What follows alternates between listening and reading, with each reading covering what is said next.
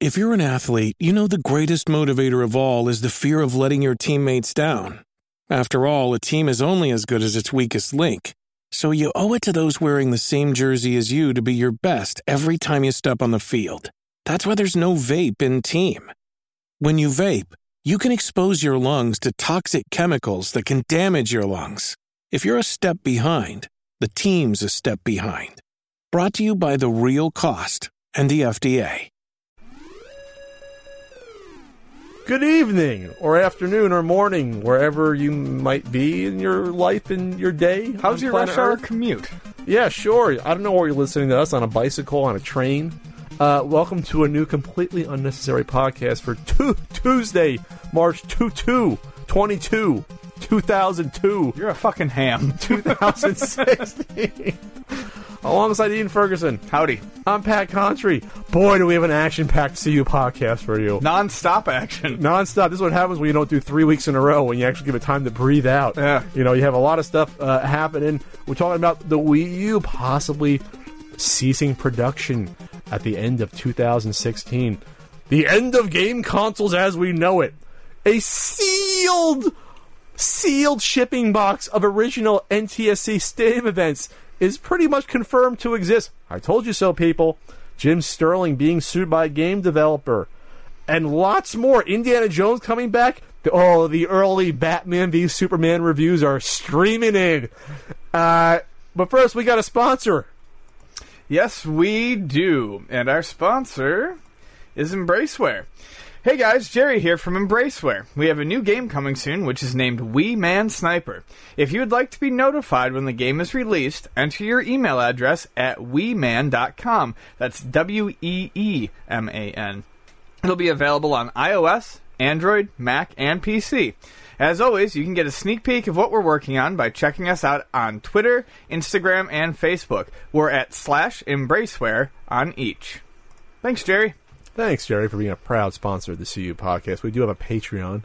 It's patreon.com slash pixel, pixelsicle. PXL, SICL. If you want to see this, see this uh, in its entirety in video form without having to wait uh, for those, you know, those those those those pesky segments that are chopped up. Who needs that, right? Who needs that besides most people that enjoy it? anyway, what's going on in your world, Dean? Um, I had a friend in from out of town this past weekend, which was cool. So a bunch of us were hanging out, and uh, I ended up playing a lot of games, which is not something I normally do. Uh, What are games? I actually bought like a mainstream AAA title, and I'm really enjoying it in the Division. Um, Oh. I, I, it's it's a Tom Clancy game of all things. I think it's pretty fantastic. Um, I've been playing Pokkén Tournament, which I'd actually love to do a bit more in-depth talk on, but probably won't. Uh, it's it's really fun mechanically. The roster is super small and disappointing for a series that has 700 something characters. But lastly, um, a little indie game that I played that I think you would actually be in, interested in. It's called uh, it's called Keep Talking and No One Explodes. I've heard of that. I think they did that on uh, on a James and Mike Monday or Cinemassacre. They did a video. Perhaps, yeah. It's keep talking or nobody explodes. And what it is is uh you basically you buy the game and you actually get like a 25 page manual to print out and it's a bomb defusing manual. And you toss it to one to however many people you want to hold on to it who plays the bomb experts and uh, you sit with your computer screen only facing you and it randomly generates a bomb. Uh, and you have to describe the modules and they go through the book and to keep things fresh and randomized it's not like each module is disarmed the same way every time. So if you're looking at a module with you know wires going uh, horizontally you know the first thing you need to determine is there three four or five. How many red wires are there? Are there no black wires? If then do this. You know cut this wire. So it's all written in a sort of confusing way to like make to make communication very important. Okay. and uh it was just a super good time, like to have a group of people in the living room yelling back and forth. Uh, and I mean, we honestly um, diffused far less bombs than we So- blew up, but it was a good time. I time. was gonna say, how do you? Does the game know when you stop talking? Is it literally like microphone? no, input? it, I mean the keep talking and no one explodes part is Just an you're not- incentive. it- it- that's, Just an no, that's instruction. just what you're. That's just the name of the game. Okay. The- I mean, you have a you have like a five minute time limit or a ten minute time limit, and you know between communication, they have to tell you how to disarm the bomb without looking at it. Oh, that makes sense. Sure. So it's it's a it's a lot of fun. Just, sorry, Ian, just adjusting the, the audio levels on the mic because you're coming in loud. That's fine. Someone, uh, someone was giving us shit for wearing headphones on the podcast and said they've never seen us uh, adjust an audio level before. So, um, They must have not seen the early podcast where we didn't wear them, and they, ended up sounding like shit. yeah, well, Remember, the, did we do the first two, in my bedroom, or just the first one? uh, first three. I think. First three? Yeah. We looked totally different back then. Eh, some people just like to suck ass. Anyways, what? Okay. how's your life? Oh man. Um, so the the book's hopefully done. I said that like a week ago, but then uh, I put out the digital version first because I figured that'd be smart to get people to help me like proofread it after it's been proofread like four times. And then you know, I, I there were some little things, double words that were annoying. Um, one one game I found had the totally had the info box wrong. This isn't to scare you off from from looking into the fine book, but you know, so mistakes are be- bound to happen. There's so many entries, but um, changed a lot of stuff, um, and hopefully it's good to go. So I'm gonna be proofing the physical one this week. That's what's going on there. Then I can start the, ne- the next DVD, uh, and sometime in there I'll, I'll- there'll be a break that I can do do something, but probably not. Uh, maybe I'll go see Batman v Superman. You know, it'll take three and a half hours at the theater uh, this weekend. I hear there's an intermission. Uh, there should be. And, you know, you can go into the gym, uh, try, trying to eat a little bit better, a little bit. Then again, I say that I made a cake last week that was delicious, super moist. Uh, Betty Crocker, yellow, Yellow, yellow. chocolate frosting. Yes, Yes, I know. Frank's favorite. That's my second favorite. My first favorite is the uh, chocolate cake, you know, Devil's Food cake with the buttercream. Oh, that's, White. That's quite good. My good. mom used to make me that for my birthday. That's a nice one. That's why I was fat. It's a good cake, though. It's a very, it's a very good cake. My grandma used to make. My grandma used to make it from scratch, the entire thing. That's where we got it from originally. My favorite cakes: uh, Black Forest and German chocolate.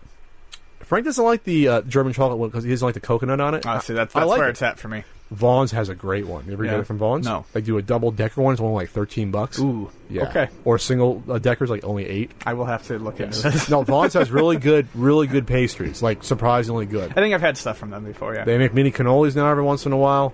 Um, and they do they do individual cake slices for two fifty. Now this will be a cake segment now, I guess. I don't know. so speaking of cake, uh, if you want to order the book, I actually have a I have a uh, a, a good easy to remember. I finally have uh, some of my store set up. It's not going to be permanent, but go to the thepunkeffect.com slash ultimate NES and you can get the the physical book, digital, or the handy dandy combo pack and save ten dollars uh, on that. And I'll email you the download code uh, for that. And other than that, yeah, sort of plugging along. I get a haircut soon, and I'll be uh, where I'm going to be at.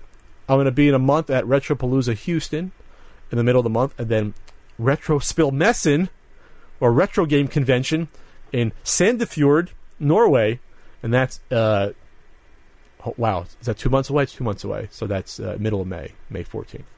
That's what's going on. Ian, there's, there's a rumor going down. Yep. Got to So, get out of town. Um, Um, that the, the that the Wii U is going to be ceasing production. you just started. We just mangled it. My name was the start. Yeah, but I, was, I was trying to segue. Yes. Uh, the Ian would have been a good enough segue. So The there Ian. is a there is a, uh, a a a rumor that you can probably take take pretty To the bank? solidly. Yes, um, coming from uh, uh, Nikkei, which is a, a Japanese newspaper. Um, that the Wii U will be ceasing production this year. Uh, the announcement kind of came out of nowhere today, but I, I got to be honest, I'm not particularly surprised. All of the current talk is is really leading people to believe that the, I guess we can touch on this in a little bit. Um, the at least part of the NX is going to be hitting, uh, you know, sometime later this year, probably holiday season. Um, the the article goes on to say that you know certain Wii U accessories are already being discontinued. Uh, I have a, and they didn't say what, but I have a little insight I think into that. Um, you know, the Wii U made use of all of the Wii's uh, controllers. Uh, could make Chucks, use of almost all of the gamepads, the accessories. The the Wiimote. the um, the nunchucks, the Wiimotes, the um, the classic controllers, etc. And when the Wii U came out, a lot of that stuff simply transferred over and was put in a different box that said Wii U instead of Wii. So I think like stuff like that is probably already being uh, no longer produced because there's already uh, There's a billion glut, of there's a glut of it out there, Yeah. uh, and they probably have enough back stock to last them for quite some time. And that's also what what is kind of fueling this rumor with the Wii U um, that there is enough back stock, there's enough stuff in warehouses here to last them a, a year to two years. And if the NX is really coming out um, as hot and fast as they say it is, uh, there's really no need for them to continue producing Wii U units. Um, I, I think this is taking people by surprise, though, because it does, in a way, uh, make people realize that Nintendo is moving on from the system Yeah. in, a, in a quick manner. When I first saw it, I was like, I- I'm going to take it with a grain of salt. But then, as you said, when I thought about it, yeah, they probably made enough of these, and plus they're remaking them this year. That if if the sales are slowing down, they're going to have enough to to send out to uh, distributors for the next year at least. Well, let's At say least. like even you, like you know, you, you're more of the they're going to take a little bit more time with the NX. Um, that's exactly right, though. Even if they do take more time with the NX, it'll be out within two years, and if they have two years worth of Wii U systems, that's more than enough. However, though, this flies uh, against everything Nintendo's ever done with their consoles, where they've always produced their current console uh, at least a year or two into the new console. Whether it was the NES, the NES was produced until what '94. The Super Nintendo was still being produced until what '99, '98. You can probably still buy it new, I or at think least in stores. The second model of that. So I mean, um, in in this case, I think this is since this is a failure uh, in terms of sales. The, obviously, compared to the well, the Wii did so much that it was never going to get close. But it, did. It, it, it's in what GameCube numbers, you know, or something in that ballpark. Yeah, I mean, I, I think it's a different market. I know what you're saying, but I don't think Nintendo. It, it's not this. It, it's not the the small market it used to be. It doesn't behoove Nintendo. It doesn't make any sense for Nintendo to keep producing Wii U's. Um, and I think they're going to take a hint from the Wii. Actually, as much money as the Wii made them when they tried to continue producing the Wii as the Wii Mini. I mean, how many of those do you see? I never see them come into the store. You stores. still I- buy them in stores. Some of them. Still I, I, them. I don't think that they they it did particularly well, and that was a system they made money on. So, but you know, the interest level had severely uh, uh, fallen by the time they'd put that out. Long story short, I, I think Nintendo realizes that it's not in their best interest to throw any more money at, at production of these. Well, according to this news, I mean, uh, this article on IGN is that if this is a modular modular system, it's saying that the portable whatever part of this is coming out this year, and the home console version or parts coming out next year. I'm still I'm still going to hold to my g- gut and say that you're going to see the actual console in 2017. I think it's way too soon uh, this winter, just because remember when the Wii U was talked about and revealed at E3 uh, 2011. It was a full year and a half before it came out after it was first revealed. So I think rushing it six months after E3 is a little bit too much, especially since you already you still have the developers saying we have no idea, like we don't we don't have a dev kit. You know, they're- have to still I think lay the groundwork uh, for this still. Sure, and it, it helps um, it, it, when you link it back to those rumors we talked about last podcast, where they did not talk about any sort of console top box. That this has always been talked about as a handheld console hybrid. I think there's some credibility here um, because then everything that was talked about with the handheld suddenly makes sense. And then if the console portion, the home console portion, is a separate unit that comes out next year, then that could potentially answer the questions of backwards compatibility uh, and physical media and things of that nature. and then they can take care of uh, sort of you know uh, two segments at once. If less people are buying uh, 3DSs, it takes care of that with the handheld, Mm-hmm. and then it holds it off until a little more time to get the console version. And that would probably keep your Wii U customers happy too, because Yeah. the 3DS now has had a long and successful lifespan, whereas the Wii U is still, you know, kind of young. I mean, if people even if even if it's artificial, if they feel like they're getting an extra six months to a year out of their console, Yeah. they're going to be happier. I I would it would behoove Nintendo whatever first party games they're coming out with. Obviously, you're going to still have your Zelda, the Star Fox one, you know, is there.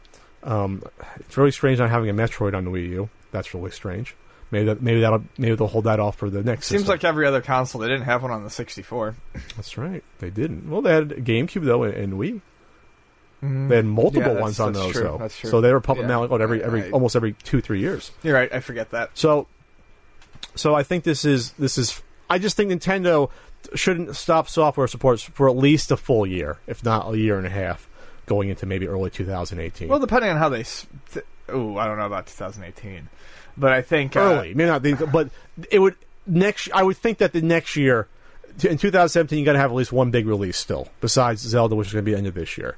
It's always it's strange to have Zelda be this sort of the the last big title on a Nintendo system. That's really strange to be like this. We're going to go out with a bang, you know, with, the big Zelda title. They Especially, did that with GameCube. oh, they did. Yeah, Twilight Princess. That, that was at the end of it. Twilight Princess was right at the end. That's why they made it. It was on the Wii as well, and that was it. Oh, I mean, I, but but I- but, but I- that wasn't the first one though. They had they had uh, Wind Waker. Yeah, but it doesn't matter. I mean, I, I don't, I don't, I don't see them releasing a Zelda, uh, and as an indicator that, that it can't be the last game. Sure, it's just strange because Zelda. I played it, or at least saw the demo in 2011. That's what they were demoing. Like it was there. I, they- obviously, it changed graphic style between now and then. Now Yeah, it it's more cel shaded. But I mean, it was there to see. Like it was, so, it's going to come out, you know, f- five and a half years after the original, you know, demo. That's just a long time. But it's probably going to be gangbusters. I think. Why not? It's going to sell a ton. I'll get it. It know? might, depending on, I mean, how things look. Just because I was so satisfied with my Wii U experience, it could very well be the second ever console I buy at launch. But I mean, that remains to be seen. All right, so uh, just to sort of recap real quick, that they're going to cease production doesn't mean you're going to won't, won't see the stores. They have tons, of, tons in the factory still getting made this year, and they're going to have them. They just don't want to have a deluge of a deluge of these, you know, going forward with the NX to, you know, uh, just the, the, the retail shelf space. They don't want to have their old console, and they're trying to transition forward. Obviously, I feel like if they drop the price, I mean, anyone Oh, who's will. interested should buy one. I mean, because even if, 200? because even if they don't support it with many more releases, I, as I've always said, things like Splatoon and Smash Brothers and Mario Kart, um, with the exception of the rumors of Smash Brothers, those are games that are probably not going to get released for a couple of years into the NX's lifetime. You're going to get plenty of playtime out of these titles, and you're going to be able to do it for a lot cheaper. Yeah, I, I just think uh, again, yeah, you're probably going to see this in 2017, the main console. Um, it'd be interesting though, just to see the backwards compatibility issue. Which, if they stop making the controllers, will, would that have any effect on the backwards compatibility, one way or the other? I think it would be really, really a bad mistake to not have backwards compatibility with the Wii U on the NX, but we'll have to see with that. Speaking of new game consoles or the next generation, a couple of articles uh, basically came out. One about the Xbox One, one, about the PS4. The, the this article was from Science Alert, and it was titled "The Future of the Xbox Could Mean the Could Mean the End of Game Games Consoles as We Know It, the End of an Era," uh, relating to comments made by Microsoft's Xbox chief Phil Spencer, talking at the Xbox Spring Showcase event. He hinted that in the future of the Xbox One, Microsoft's current games console could receive continual hardware upgrades over its lifetime, rather than being limited to a particular uh, console generation of you know one piece of hardware every several years. Um, and, and likewise, there's some mumblings about possibly there being a quote unquote PS 4.5 that'll be released, which will be sort of a PS4, but then uh, an upgradable PS4 for the future, which I guess would could mean to me being able to upgrade uh, the RAM, uh, maybe the graphics card, uh, hell, potentially maybe the maybe the uh, processor or in- internal hard drive. But it's interesting because not that I'm a big prognosticator on this, or you are, but I've always said that I, I always thought this was the last true console generation. Not just because of diminishing returns of graphics, but because I think with the way games are distributed now, there's more games on Steam, easier to get. Uh, computers are a lot more affordable than they used to be, and they're more powerful. That and these are these consoles are computers. PS4 and Xbox One are basically underpowered computers. No, we talked about out. years ago. I mean, the architecture between the PS3 and the PS4 and the 360 and the One changed so much that they are basically computers with a bit of proprietary parts in them. So it, it would make sense it, to one degree because, I mean, uh, say you know, I, I don't think the Xbox One or PS4 is going to have only a four-year lifespan like the like the uh, the Wii U. But imagine if it did. All of a sudden, I got to spend six hundred more bucks on a brand new console only four years later. That's insane. That, that I just don't see a lot, a lot of people would balk at that. I think. Yes, I, You know. I, I, I hate this idea like fucking poison. I think it's awful. And if this is the route it goes, this will be the last console I purchase, with the exception of Nintendo consoles. And I'll just go fucking computer. The only reason I ever, bu- I, the reason I love consoles is. Is, is the I mean I hate how they try to fucking make this sound exciting. It really bothers me. Oh, you'll be able to No, the reason why consoles were great was exactly because you did not need to upgrade them. You knew there was a trade-off. You were trading off power for the ability to buy something and bank on seven to eight years of support where you bought the game, put the disc in, and fucking played your game. Updates and all that stuff aside, remember when? Play again. Um, updates and all that shit aside, One podcast without mentioning it. Just one Ian. no, it was it, it You was fucking asshole. it, it wasn't. Ex- I mean, it, that's a that's a slightly deeper cut. Anyways, um, that's the reason why consoles I think are popular. If you have to start upgrading your console, the problem is is you split your consumer base. Yes. People already are used to this sort of thing on PCs. People know that there are some games that they can't play, but no one expects that from a console.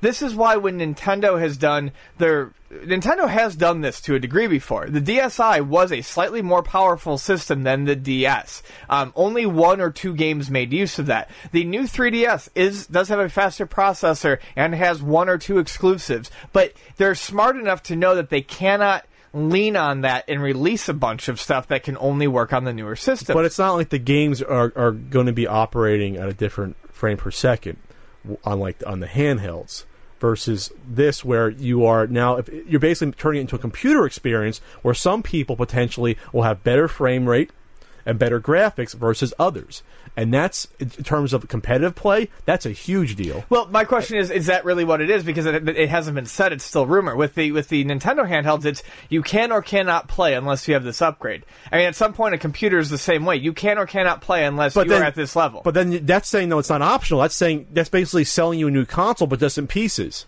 I'm looking at is it basically turning it into a computer that you can upgrade optionally. If you want to play with um, 4K resolution, you got to buy the new graphics card we're going to come out. Okay. Otherwise, you can play in crappy 1080p because 1080p is awful. Awful. You know, at, at- at 60 frames per second. That's the way I'm looking at it, and, and that's splitting your your consumers in another way though. Like i said because then you have people playing call of duty in you know 60 frames per second uh, 4k versus someone's maybe they hit only 4k at 30 frames. And so that can really that can make it have someone really have an edge or not or turning off fog effects or you know or what how far away are buildings drawn. And that's really the options that if you really go down this dark path on a pc that's what you're looking at. Yeah. all the little options when you're turning on and off different uh, graphics uh, options in order to bump it up a few frames per second. Anyways, It's scary to think about on a console because, first of all, again, I don't think consumers want that No. necessarily. It's going to cost the consumers more in the long run, I think, because now these companies can say instead of us selling you a five hundred dollar console, year one we'll sell you a two hundred dollar graphics card. Year two we'll sell you a RAM upgrade. Year three here's a processor upgrade, and not just that. Now I got to install this shit myself if I don't have experience doing it on a computer. I'm sure they'll make it easier on a console. They're going to have to, or else they're going to break warranties left and right. But it just sounds like a bad idea. Yeah, it- it does. And I mean, this is like I said, why why this whole um, speak about how exciting this would be is is utter bullshit, and it angers me to no end. Um, you know, if if that's how the PS4 goes, because that's what I own, uh, I may consider supporting it until the end of it. But like I said, it would be my last console, and I would buy a gaming rig the next time around because there's very little that's at this point exclusive. So, so basically, you're probably looking at then if this is going to happen, it'll be like next year they're going to have a PS 4.5, and then you can still have your PS4 and play games, but they might be at a shittier resolution or frame rate than the 4.5 with the graphics upgrade. That's what I'll look at. So it's not going to push the PS4 out of the way, but like you said, you're going to divide your consumer base in half. I wonder how much the VR has to do with this, and how much processing power is needed for that. It actually says that there might be a VR attachment that does not affect the GPU or the CPU, but would affect something somehow the run- resolution. Maybe it has their own processor, or So- that nature. Sure. So to continue on, uh, and this kind of I think this this links well with um, the previous topic, is um, there is now the potential for PlayStation 4 and Xbox One crossplay. Now let me step back a little bit. Uh, PlayStation uh, 4 at the outset was kind of meant to be an, an open console, at least in, in so much as it would communicate with PC. Uh, they PlayStation's actually been pretty good about this. What, what I don't think a lot of people realize is all the way back to the PS2. Uh, PlayStation had cross cross platform play. You could do Final Fantasy XI between PC users and PS2 users Right. and uh, there was cross-platform on the PS3 between Guilty Gear Xrd and Guilty Gear Xrd on the PS4. There might have been another PC cross-play game, but I'm not per- particularly sure. And then right now you've got Street Fighter V that cross-plays with the PC. So Sony has not been particularly um, object has not really objected to this. Um, Xbox did, and Xbox has always looked at Live as a very closed console, as a closed system. They certainly did on the 360, which pissed off Valve, which is why Valve decided not to really do anything else with them after the Orange Box. Um, and well, they they did do Portal 2. Anyways, um, they uh, Team Fortress 2 never got its updates. Anyways, uh, so this was a big reason why Street Fighter V gained exclusivity on on Sony. Um, one because Sony offered to bankroll it, but I would I, I highly doubt Microsoft did not at least take a stab at trying to get Street Fighter V with money. Um, because I'm sure Capcom would have taken anyone's money, but Capcom's unwillingness to do cross-platform play probably pissed off um, Xbox's unwillingness to do cross-platform play probably pissed off Capcom because Capcom wants to unify their tournament base as much as possible. Sure. So when they looked at the option of just Xbox or PS4 and PC, they realized that that was the better option. Now Xbox is having an about face, and they want people to be able to play Rocket League on Xbox One and PC. Rocket League is an incredibly popular, uh, like remote control car based soccer yeah, it's game a soccer game. You drive around. it's fun. I'm not particularly good at it. Um, and they said that they'd be willing to uh, do this with, with Sony. Now, Sony says that it would actually be fairly easy and that the groundwork is basically already in place, but you know they, they largely say that business stuff could get in the way.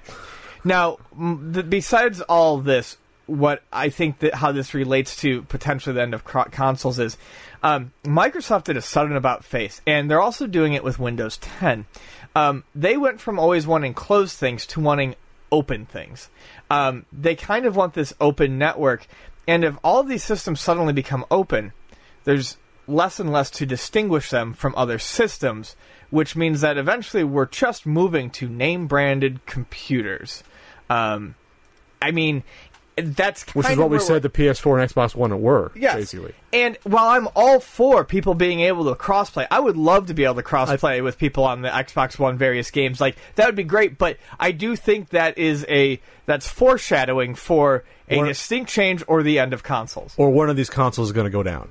Well, I think Xbox is doing an about face because they're not doing well. Well, they're probably doing an about face because they probably, like you said, because well, Danny went down there Oh, Danny. because losing Street Fighter Five is a huge deal, and if that was a deal breaker, they must realize we can't. If if uh, if if developers and publishers want to be able to go to PC at least, we got to be open to it, or else they're not going to want to play ball with us. Yep. So they ha- they have to. It was basically like the same about face uh, when they announced the awful DRM, and when Sony said we don't have any, they're like, oh, okay, then we don't have it either anymore.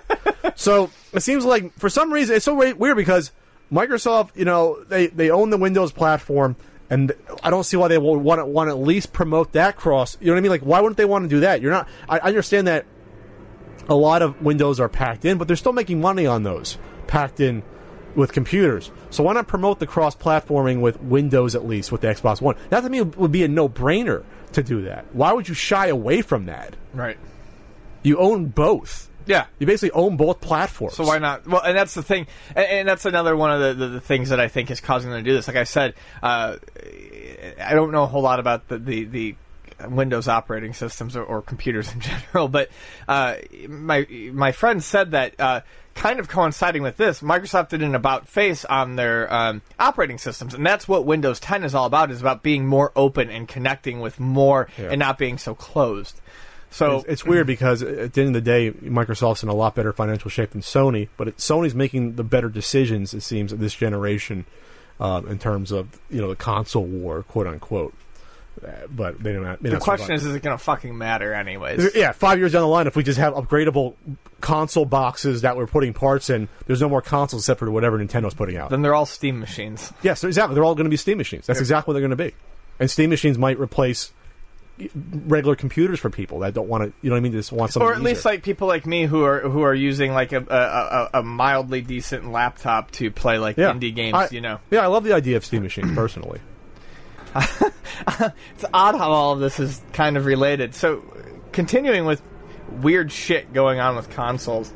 Um, I believe this is something that Steam once considered and then and then dropped. Although uh, I could be wrong, uh, but Microsoft is considering uh, trade-ins on digital games. which doesn't make any goddamn sense because uh, there. I mean, you, how do you trade in something that's infinite and not physical? and not actually ever used. Like it's not like a physical game that you can, Right. You know, scratch or make dirty. So basically, what it appears to be is a really, really small discount program. Not so much a trade in, but uh, I mean, and this to me doesn't seem like it's just it's dumb. So I mean, one, you're not trading You're not anything trading in in. anything. What bits and bytes? What it looks like is they're contemplating allowing you for a downloaded digital game. They're allowing, they're contemplating allowing you to basically revoke your license to use it, wipe it off your system, and you'll get 10% of what you bought it for in credit towards another game. That's, that's nothing. That's robbery. That's, basically robbery because they're not getting anything back for the trade-in, except if they want to get the game again, they're going to have to pay full price again. So if That's you buy a $60 game, you're getting $6 in credit towards something else. That's not. That's that's. Why not just give the discount anyway for just for, for being a good customer And then- frequent frequent buyer club or something? My other question is this: What if you bought the game for sixty, but when you go to quote unquote trade in your digital copy, the game's now going for nineteen ninety nine? I mean, what which which trade in price would you get? Because they say off the purchase price. Um, and the other the other thing that I think is weird about this is, uh, you know, one of the things people complain about with digital titles, and Sony's kind of done good with this by having a lot of flash sales, and Microsoft might be doing this too. Um, but the price on digital games stays a l- just stupidly high. They never drop in price. You could go buy a physical copy of a game for twenty bucks used, and I mean they'll still be charging you forty nine or fifty nine for it Well, on, on a network. Because of the, because Microsoft's not making any money on the used physical item, but they're right making it on. So you know does this mean that suddenly we'll see price cuts in digital copies of games so they don't have to give you as much back i mean i don't know i, I just i find the whole idea very very strange It's not well thought out, just like their DRM model wasn't when No. they first la- la- launched the Xbox, Xbox One. They're trying to find creative ways to make more money that are, I, I don't use this word that much, but it's asinine.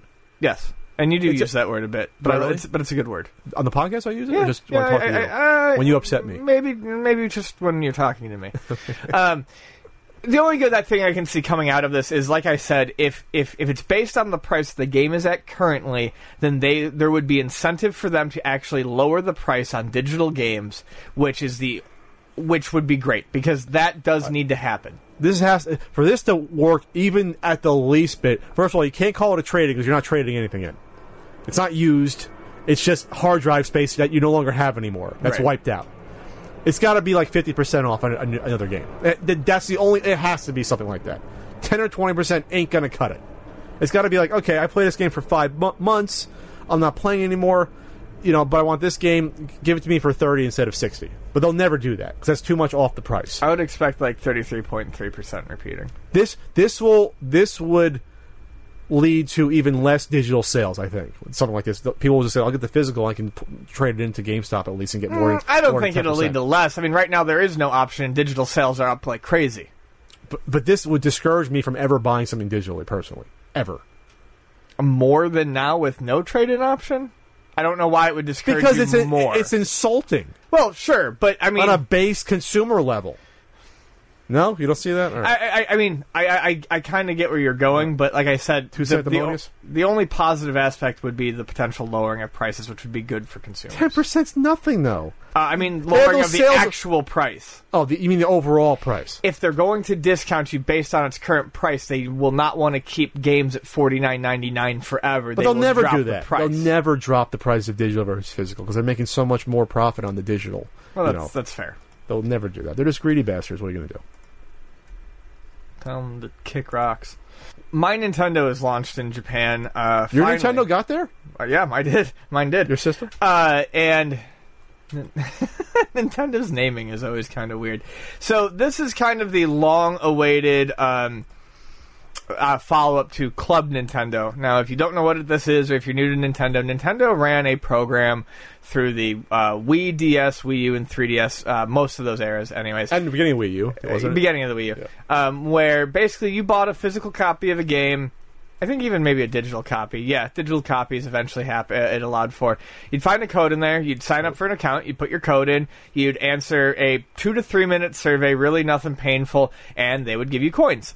And as you amassed coins, you could use them to buy neat little tchotchke out of their shop. Um, one of the coolest things was I have uh, they did a recreation of the ball game and watch. Was, I, I missed out on that one, but they had the Nin- Nintendo hat over there. That's from from there. Um, they had uh, I think a T-shirt. I got the T-shirt was I had uh, when I closed up my account. What was that? Year year and a half. ago, I got the Mario T-shirt Nice. exclusive. Yeah. So, little puzzle stuff. Sometimes uh, they gave away uh, a freebie if you got to a certain level, like silver or gold yeah, there level. was so there was gold and platinum levels. Um, that would at the end of the year you would get you know a prize, and everyone always fucking bitched about the prizes in the U.S. because Japan got better prizes, but it was like you It know was what? free shit No stuff. one else was doing it uh, Yeah. for you, and I mean you still got occasionally cool stuff. Like I still love the stupid playing cards I got. They're clear plastic, they're shiny, they're nice. it's free. Um, so this is the follow up, and to me, I find it to be uh, quite a bit more confusing. Um, it's launching alongside Nintendo's uh, Miitomo app, which we'll actually be talking about in a bit. Um, Miitomo is the beep. Um, Miitomo is the first, uh, um, uh, you know, phone app that they're doing, and basically you can earn coins of two varieties: uh, gold and platinum coins. And uh, gold coins can only be earned by buying physical goods, so in that way it's similar to Club Nintendo. And then platinum coins are earned by uh, accomplishing missions um, through Miitomo, and I'm going to imagine other Ooh. apps. That's it's almost like skee ball, but a fun version of it. Right. So things that you do in Miitomo, like check in every day, or change your outfit once a day, or do this or do that, will earn you platinum coins, and you can get all sorts of things like, um, you know, free games and uh, Discounts on games? Free games. Um, you can get Miitomo game tickets, uh, which is like an in-game currency. There's three in-game currencies Oh, in Miitomo. I'm gonna love this. It's gonna be like like playing skee ball and that nickel game where they all fall down. So it's it's kind of neat. I just find that the separation of the two coins thing is, is kind of strange. But I thi- understand why. I, I think it's it's one to keep people buying physical stuff, but two to keep to get people interested in in uh, Miitomo. And it doesn't look like um, it's it, it's interesting how they're doing it. It's not like games can only be purchased with gold, and you know certain things can only be purchased with platinum. Both are purchasable by each, so it gives you an incentive to kind of do both. Um, how well it takes off here, I think, uh, remains to be seen. I'm glad that they've brought back a rewards program. I think it's great that Nintendo does this sort of thing. Uh, I just don't find this as cut and dry as I did with with my, uh, Club Nintendo, which I liked greatly. I don't have a problem with them having different currency if they want to push people to their their mobile game. I don't have a problem with that at all. And they have to keep the currency separate because you're kind of screwing people that are buying the games to get coins versus people that are earning them for free. That's fine. And if if if some of these are for fifty percent off on a game, that's actually a pretty cool. that is monetary value at the end of the day. I see forty percent off of New Super Mario Brothers Wii U with 160 gold points. I mean that's that's that's fine.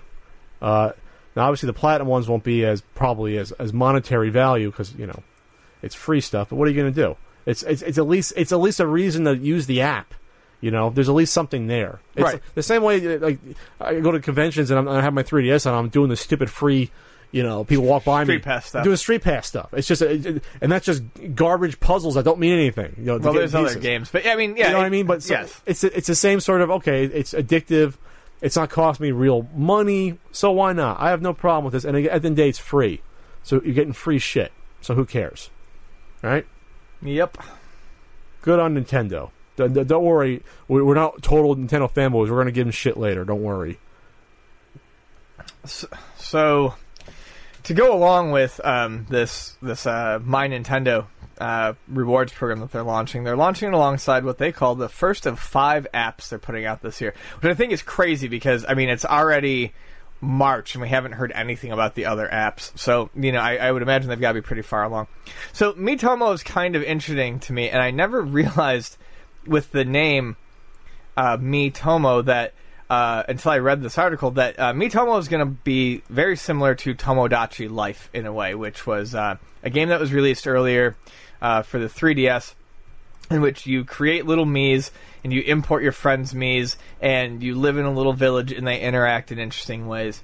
So what you do with Miitomo is you create your Mii using basically the exact same character editor that they had in uh, Tomodachi Life, and um, you'll answer questions and yeah, the friends that you have will pop in and tell you little things or you can guess the answers to their questions and it's just little interactions that they have you can um, use game tickets to play uh, which I, I don't believe are purchasable with real money. I think only one currency is purchasable with real money.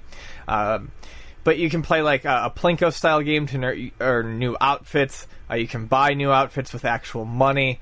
Um, you can use candies, which are not purchasable with real money, to uh, you know unlock things from your friends without waiting for them to, to, to ask you a question or whatever. What I find is cool with this is uh, kind of two things. One, it does actually interest me more than it ever did. It sounds like it would be a fun time waster, and it doesn't sound like you would need to dump a ton of money into this, even though there are obviously in-app purchases. Two, three or two of the three currencies, from what this says, are completely not purchasable with cash. So they're things that you have to earn by actually playing this little this little app. Um, I also, in one of the articles, seemed to uh, kind of uh, find this to be a bad thing, but I like it. Uh, there are no usernames. Um, what it does is is it will find you friends based on your Twitter account or your Facebook account and who you follow, and it will populate your Miitomo game with those people. I actually like this because it eliminates the need for yet another fucking username and password on another thing. If you're already if you're going to play something like this, you you're already on one of those two social networks.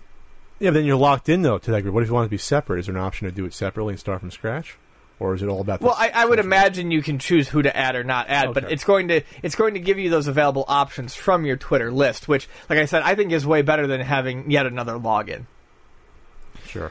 So it's it's interesting. I mean, it sounds pretty shallow, but it it, it, it, it does sound like it would be amusing. It's just a you know a general interaction game. It's like Street Pass to the next level, basically. Yeah, I mean, it, it's a street pass type thing You with add your, phone. You put in your what your interests are and your, what your dreams are, whatever. And Yeah, and- and you it- interact with people. and then you you couple it with the My Nintendo thing, which has the quote unquote Mm-hmm. missions, which are things that you do within the game. Like like I said, you uh, earlier in an earlier segment that you know you change your outfit a certain number of times a week, or you check in with a certain friend a certain number of times, and this grants you coins or whatever that you use to get real world items like games. You think you can import your Mii from Wii U? Then you can do that? Uh, if it's anything like Tomodachi Life, you might be able to use it as a base, but the the the Mii quote unquote the Mii creation system Is it more in- robust? in, Tomodachi Life, Okay. uh, which this uses, is far more robust.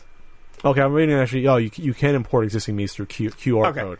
Okay, you- at least you can start with that and Yeah. then alter it. But it definitely I take has a pride. lot- I take pride in my Mii. My one, especially on my Wii, looked just like me on my Wii. My spiky hair back back. I, I feel 2006. like my Wii U one is, is pretty accurate. Yours is pretty good. Is mine pretty good too? Yeah, you like yeah, mine? yours is all right. I, I take pride. I, I, my, go, back to my creator wrestlers and Fire Pro Wrestling Six Man Scramble. I take great pride in my created my created uh, characters. Uh, uh, so yeah, and I think it's already a million people downloaded in Japan already. yeah, I mean So- that's that's a lot. That's very quick. Whether it does that well here remains to and, be and seen. it's, it's is it free? Is it, Uh, it's- it's a free it just, download. It just runs on ads. it's a free download with in-app purchases, that's, just like every other free-to-play game. that's fine.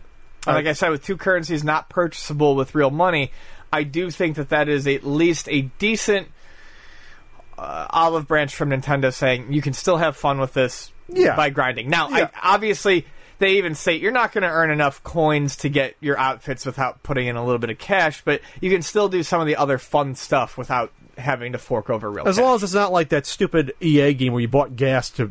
Remember that you had to buy gas for your The car. Need for Speed? Yeah. Yeah. I have no problem with in-app uh, purchases for like, oh, if you want to get a pretty hat, as long as it doesn't destroy the core gameplay concept.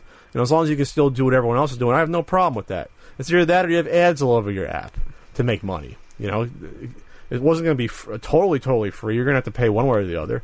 But I have no problem with this as long as it's totally separate. They're not throwing like Mario games on here. You know, there's a photo op thing going on. I'm looking here. Yeah, whatever. It's it's harmless fun. I'll probably download it when it comes out. When's it going to come out in the U.S.? Is, is there? within Yeah. within the month, they said. All right, we're going to be there. I'm going to I'm going to be the ki- I'll be the king of of Miitomo. You heard it here first. I'm going to I'm going to stream myself playing it with a capture device. No, I'm not.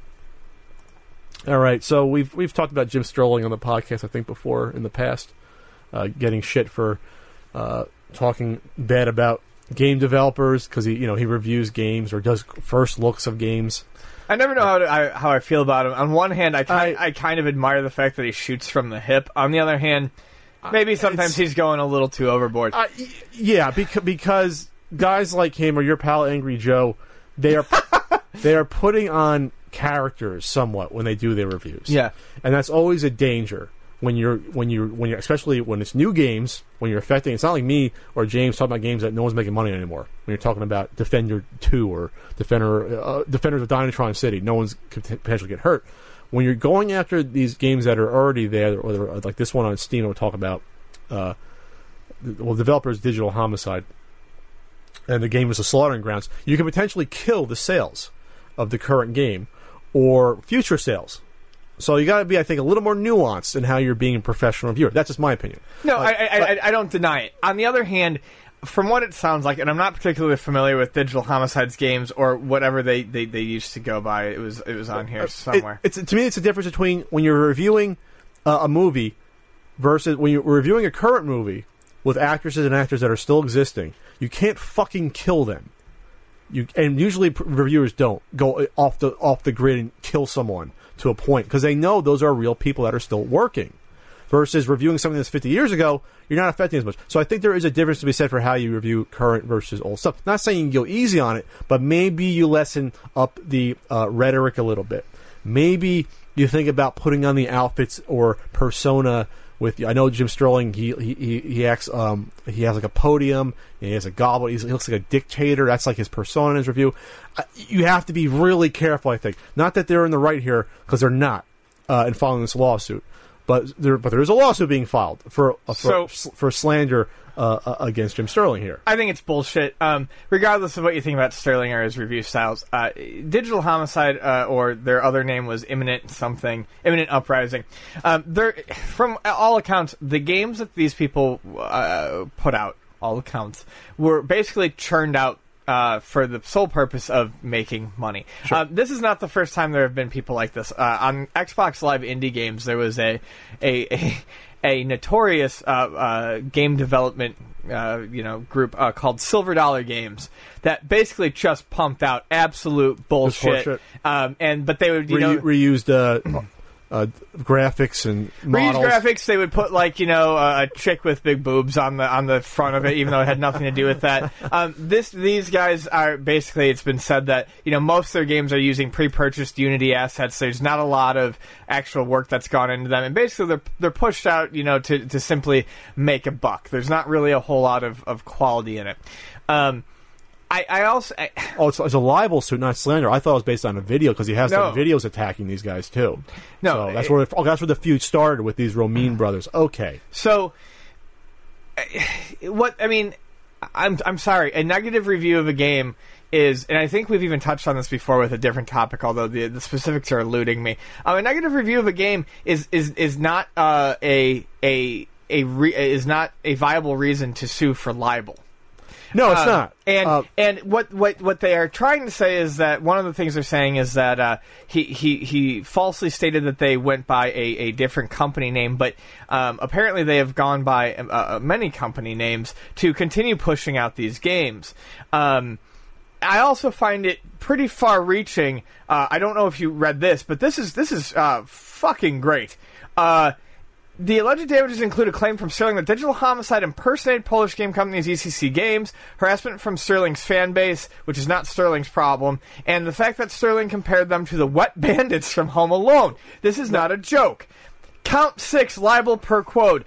The defendant states in the article, being as sly as the wet bandits, comparing the plaintiff to an incompetent thief, reference to the movie Home Alone, in context with the stolen image and wrongdoing of the corporate name impersonation, further tarnishes the plaintiff's reputation. Please, I, I, I, I mean, well, that's what? that's the only thing that you could actually go after someone for libel. Not saying you're going to win, but that's that's the only thing you can. You can't go after someone for a bad review. But if you compare someone to a thief, that's something you could go after someone for. But to win a libel suit is inc- or slander suit is incredibly hard because you have to then prove the counter. You have to prove that you're not a thief to a jury in a civil suit. For a slander libel. You have to go overboard. It's very hard. It's happened before, Right. Uh, And you if- could with these suits, but you have to basically put all your cards on the table to win one of these suits and show that we have not stolen. Uh, you know, maybe models or graphics for other games. We have not changed names of our company seven times, and they won't do it. This is a scare tactic to get a settlement or to shut them up. which which is yes, which I don't think is going to happen. I mean, it closes, and this is why I find this really disgusting. Uh, Romine also told us that reprinting defamatory materials in your own words would result in liability on your part. Well, no, that's bullshit. Which, which uh, he goes on to say, which sounds an awful lot like a threat to me. No. According to multiple sources close to the story, Destructoid does not kowtow to No, threats. there's actually laws about uh, if, uh, if third parties reporting on stuff, uh, they get they get all automatically they they get a free pass because you're reporting on news. I- It's like saying you're going after us reporting on the story. You Yeah, can't do that. I feel like these are people who got caught releasing crap games to make money. They got a bad review. Uh, they're pissed off about it. They want to take it out on a recognizable name to try to make an example of them, and I don't think they realize what Well, they're getting into. It sounds like this goes. It sounds like these have these guys have history. It sounds like Sterling has singled out these guys, uh, rightly or wrongly, for their bad games in the past, and so it's it's the whole thing's silly. Obviously, the whole the entire thing's silly. Sure. It's just a silly situation. This is, this isn't going to go to court. It, it, it won't get. They're not going to spend the money. Ten was it ten million in damages? You can't prove that to begin with. Uh, that much for your Steam game. Uh, so maybe he's going to sue the CU podcast. The Sue You podcast. There you go. Now it's time for the part of the show where we go down on go down. We're going to go down We're on gonna someone. go down on someone. Let's restart that. This is the time in the show where we're, we are going to say something a bit negative about Nintendo. you guys are fanboys. You're in Nintendo's back pocket. Nintendo is woefully out of touch. I, I just, I mean, I've, I've said that before, and I will continue to We say that. We both said that when it came to the copyright stuff. and so I, this carries over into Mario Maker, which was one of the most pleasant uh, surprises that they announced and released on the Wii U. Um, everyone has always wanted to make their own Mario levels. Everyone has pro- who's into games prob- of a certain age remembers drawing out side-scrolling platformer levels on notebook paper, and they gave you the chance to do it with one with like the most iconic video game character. Problem is, is a lot of people have started to see their levels deleted. Now, obviously, there are terms of service and guidelines. You can't make a level that looks like a penis and expect it to stay up. It's gonna, it's gonna get The taken penis, down. The penis is going to stay up. It's going to be. It's not going to stay up. It's It's, gonna it's to go flaccid. So, yeah, okay. To go flaccid. Um, but a lot of people have, have seen levels that have been considered perfectly fine with nothing, you know, uh, offensive or anything in them taken down. Now, some of these are, you know, uh, test levels that might have, you know, uh, nothing but a flagpole at the end or like one enemy and a couple of steps, things that people made quickly and, and threw up or, you know, uh, something like that. That's a bit more understandable. You're trying to, you know, curate and clean out the, the, the, the levels so that when people actually play the, the, uh, the playthrough modes, they're not getting crap all the time. But now, um, uh, even prominent Mario Maker uh, streamers are having uh, their levels taken down, and uh, some are even seeing all of their levels uh, deleted. Um, David GrandPOOBear. uh, has seen all of his levels taken down. And he's a popular streamer. There was nothing offensive about his levels, um, but they all disappeared. And he cannot get an answer from Nintendo as to why. He is currently getting them, trying to get them reinstated, but he's not sure if he can. Um, and to me, this there's I don't know the reasons that this could happen. I mean, I guess the sky's the limit with Well, Nintendo. He, but- had, he had one removed in mid January called Pile of Poo Purgatory, but then they they uh, brought it back. It sounded like Yeah. So, uh, who knows? Um, it could be. I mean, there is a way to flag levels. It could be a bunch of trolls flagged as levels and that got them taken down. But that shows that Nintendo's uh, Nintendo's um, program here for that is horribly flawed. If an entire guy's channel and an, or an entire guy's le- uh, set of levels can be taken down merely by flags without people checking into them. If it's Nintendo taking them down without flags, there really does need to be a reason.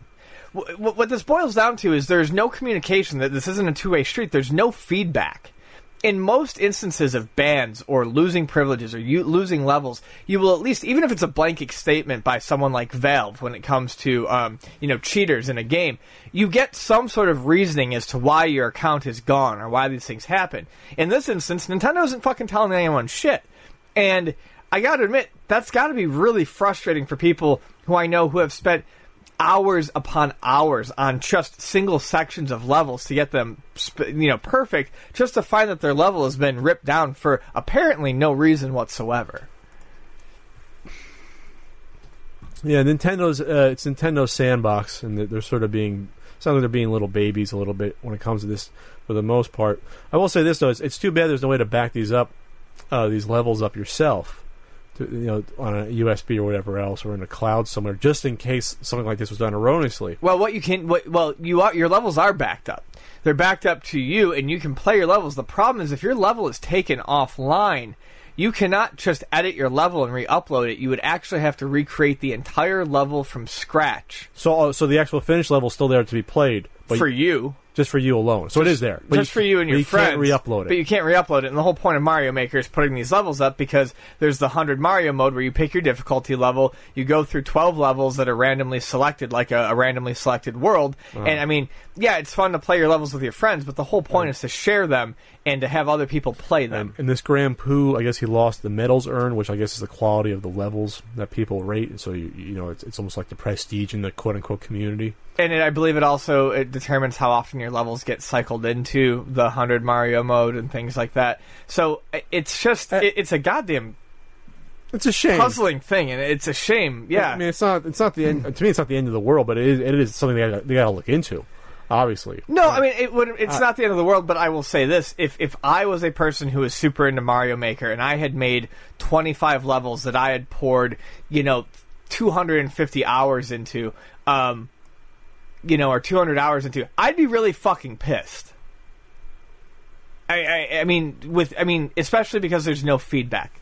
I, I just I can't I cannot fathom why there is no feedback. it could be that Nintendo really thought this would maybe get as big as it it did. Maybe they didn't think people would be streaming it. Or I I, I watched. it- I don't know. Did you watch the video where he called the customer rep at Nintendo when this uh, Pooh Bear guy called them? no, but I read transcripts of it. Well, that won't endear himself to Nintendo if they find out that he's recording customer rep calls. Uh, Uh, because the customer service rep doesn't can't make any decision. They're just.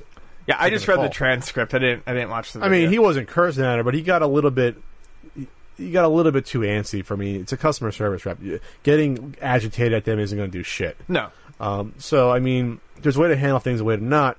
I, I, I would think that with the bad press from this, and it could be something. They, I'm not trying to to carry their water, but it's maybe something they didn't expect a situation like this to arrive this often. Maybe they're unprepared for it. Maybe they go back to Nintendo Japan to find out what what the way to operate. Maybe it's something that comes down from there. I don't know, but they got to put something in place, so some sort of infrastructure to handle this. Because this, this is like takedown notices on YouTube, where there's no one to easily go to to find out about. So I think Nintendo will take care of this, but maybe the wheels of justice over at Nintendo move slowly. I don't know. I don't, I don't know I'm they will. Like I said, they just seem so detached on so much shit. It, as much as I love them, I mean, they're they're they're the grandfather who doesn't understand. I mean, how to answer a cell phone. Oh. Frank Frank's good with his cell phone now. He texts more than me, I think. Oh, GameStop. Time for another GameStop topic. It's been a while. It's been like, like a couple months. Um, so GameStop is rumored to begin accepting uh, trade-ins on uh, Saturns, GameCubes, uh, GBA games again, um, uh, stuff like that. Basically, it, it, it's it's rumored, if not confirmed at this point, that they are going to expand their uh, retro game um, initiative. Um, my thoughts on this are are, are pretty mixed. Uh, on one hand, just from a business standpoint, if I if I can just you know speak objectively here, I think it's a very good idea for anyone who's selling video games right now to be selling GameCube games. I mean, we sell a fuck ton of GameCube games. a lot of tons. Um, yeah, oh yeah. Uh, if if if Ga- if GameStop wants to make some money off of used games, GameCube's the place to do it right now. Um, same thing with N64, which they're already doing, but GameCube is definitely the place. Um, Game Boy Advance, I think there's a big enough market. People still bemoan the the um, the end of, of, of GameStop selling GBA games when they come into the store. Um, And but things like Saturn on the other hand, I mean, I love Sega, and I know this came from the the particular article we sourced came from a Sega fan site, but Saturn doesn't make any damn sense to me because the stuff that's going to be most desirable is the expensive stuff, not the cheap stuff. No one wants it. And uh, as we've seen in the past with you know professionally printed blank snatcher CDs and things like that, Oh, we're yes. opening up a huge, huge possibility of counterfeits. And also, Possibility you can go online and just Yeah. order GBA games wholesale that are counterfeit. Well, and I wanted to touch back on that. Um, as much as I think GBA is a good market to be in, even when GameStop still sold their Game Boy Advance games, everyone has stories about bootleg Pokemon on their shelf because no one can spot it. So, while yes, I think in the broad sense, monetarily, it's probably a good idea for them to start taking in things like GameCube and GBA in a perfect world where they did where they sold stuff properly. I think what they're opening themselves up to here is way more bullshit than than they want to than they should probably want to take on. Especially because if they open up GBA, the number one thing that they're going to be selling is Pokemon, and we're going to get fucking notifications every three goddamn days about someone getting a bootleg Pokemon uh, game yeah. from GameStop. Sega. Why would they go Sega Saturn? That that's such a like you said. Most of the the, the cheap games, no one's going to care about. They're going to want the rare stuff Yeah. that you can easily counterfeit. Then you're going to worry about scratched discs too. On top of that, then you're going to worry about if it has the case or not. The the big ass you know uh, Saturn cases, Which are always crushed and broken. and that's a lot of the value of a Saturn game that's rare is that case and manual. The, the- yeah, the, the disc is worth something, but not nearly as much. You know, so this is a whole other can of worms on top of the repro Super Nintendo cartridges, the Chrono Trigger that's really a Madden '95, whatever. This is getting Pokemon games that are just flat out fake, but they but they play. Oh, they play, but they're not going to be the real game. So people are, gonna, are people going to care? Are they going to check them or just play? Well, the biggest problem with the bootleg Pokemon games is your save data corrupts all the damn time. Well, they're not going to care. They're going to say, "Oh, it works. We'll ship it out." Right. No, um, I, I just I'm very surprised. Game Boy Color as well. I'm very surprised that they're doubling down on this Oh, as much as God. they are.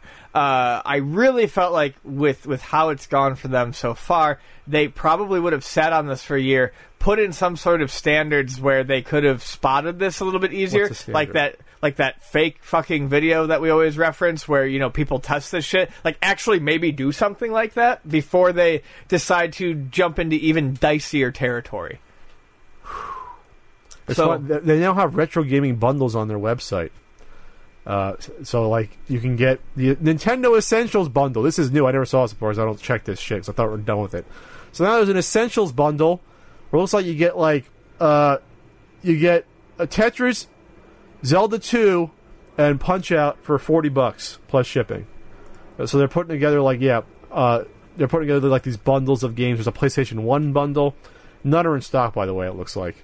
Uh, there's a PlayStation Star bundle. I think they're looking to get rid of this shit.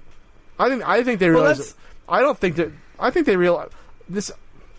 I'll believe this when I see it. I don't. I think they realize they made a bad mistake. I, I don't see how they're making money on this stuff. and that's I why still this is, don't. That's why this is still a rumor. Everything that I've looked at seems to me to say that they're they're not as confident in this as they were. They're not getting good PR. That's for sure. No. Not sure if that's worth anything to them, but they're not. Anyways, I mean, I guess this remains to be seen. And like I said, from a pure business standpoint, yeah, GameCube's a great idea, and so is GBA. Great, that would that would make them money if they could pull it off right. And Scratch nothing in the past has shown them uh, has given me faith that they can do this right. So. Just, but just the me, just the me alone going to the scratch discs that. well, they already do discs. I don't know why you're harping on this. They they do PlayStation and Dreamcast. Yeah, but it's just buying a five dollar PlayStation game, and now you're going after a rare Saturn. Okay, game. fair enough. that's or two hundred dollars, like like Dragoon Saga or whatever. Three hundred. You see my point? Yeah. I mean, especially if that's all they're going to focus on, are the ones people care about. You know. We actually have an update on the Super Nintendo CD PlayStation, kind of.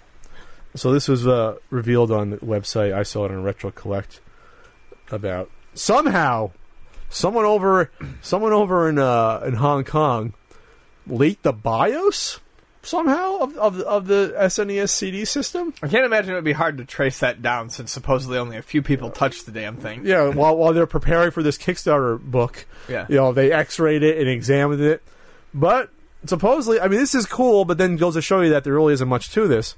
there's already a, the first official homebrew for the SNES CD because I guess they've already got to the point where they're adding it to uh, a Super Nintendo emulator, the CD function, which honestly is just adding just like I guess like probably you know checksum stuff and adding the RAM bits in, you know. So it's a homebrew of Magic Floor, which has been released on like ten different uh, systems. This homebrew, it's it's a simple, it's like a simple puzzle game. So it's been uh, released for uh, Super Nintendo, uh, NES, PlayChoice, 10, GBA, DS, all this Yeah, I was just gonna say I don't think this is actually for the CD. This is just for the cartridge portion of it, which means that. Oh, yes, what I mean. Okay, yeah, I mean- but it's taking the whole entire BIOS. Oh yeah, yeah, yeah. And, and they're putting in, they're putting into the emulators. Uh, I forget which Super Nintendo emulator off the top of my head. They're putting in, No cache. they're going to put in a CD function, basically Yes. to read it. Just okay, just access the CD-ROM on your computer and edit that way Mm-hmm. to get to get around the fact that the CD function didn't work on that. But if you have the BIOS, you're fine. You just need a functional CD player. Right. If you have the code, you're good to go. That's what I meant, meant when I did Okay. add, add that Sure, sure. functionality into it. But um, so yeah, so it's for the um. Oh, they actually, actually, they, they poured this game over into the Satellaview BSX version. So they just did like minor modifications for, to be able to read the same exact game, you know. So this is the first Sony Super Disc SFX 100 CD-ROM version, PlayStation prototype, and on according to their site, which it's uh, you can search for it because it's a really weird URL. Uh, also, mostly the same as the normal SNES version, special features consist of the Super Disc volume descriptor, a custom boot sector for loading the actual game, some useless SRAM graffiti, and a reset option for loading a different disc. Otherwise, it's the same game. There's nothing Right. special about it. Uh, and then, thus, it's the first ever game being released for the Super Disc console, and they added in like a now loading screen with the Super Disc menu. So there you go. It's emulated. Not much to it, other than they probably got to dig deep and figure out, you know, what what are the actual CD functions that they could add. Probably just different audio tracks that they could access, whatever else. But there you go. It's not really a huge story, but you have the first official game kind of homebrew for the uh, Sony Super Disc uh, or the Super Nintendo PlayStation prototype. Much- Anything else to add on this? No. Do you think those guys are pissed that the BIOS is leaked? Like Uh, ran in their Kickstarter parade, or no? They don't give a shit. I, I mean, I don't know. Whatever. That's, that's all the miles we're gonna get out of this, really. Mm, I, I can't get excited. okay. Uh, so this is just funny, and this won't last that long. But it seems like we're now in the age where not just if you go through a marriage and you know if you if you separate or get divorced, you might lose your custody of your children for a time, or your pet, or your car, or your game collection, your house. But how about your social media and Twitch uh, channels? That'll be interesting. So so um, there's a tw- Twitch uh, streamer, Ari underscore gaming, that went through a divorce, and I guess they worked out an agreement that she relinquished her Twitch channel to her hubby, who I guess then has now sold it to someone else to to run it. Since I guess you have all the subscribers and you want to keep it going. Sounds like a really skeezy thing that happens. Yeah. Um. So I mean, just I mean, this is obviously going to be a lot of uh, he said, he said, she said, he said, she said bullshit. But it's a big big marriage. yeah, uh, basically, um, so the the rumor is that the wife was in the wrong, and as a as a consolation or as a means to extend an olive branch, she had said that she would hand the Twitch channel over to her husband as part of the divorce proceedings. Um, and then someone else was then taking over the channel, uh, like you said, to basically, uh, you know, take advantage of the subscriber base. Although I can't honestly imagine this working out well No. for anyone in the No. long run because you have to keep the same name, and as soon as they realize it's a different person, what's going to keep them there? That happened with a YouTube channel called uh, Epic. I think it was like Epic Fail. They bought it and then they just the subscribers just left in droves when someone else was running. Yeah, of course. Doesn't work. So, um, but what's particularly weird about this uh, is that uh, well, there's a couple things. One, apparently there's some sort of non-compete clause where she can't stream for, For five years?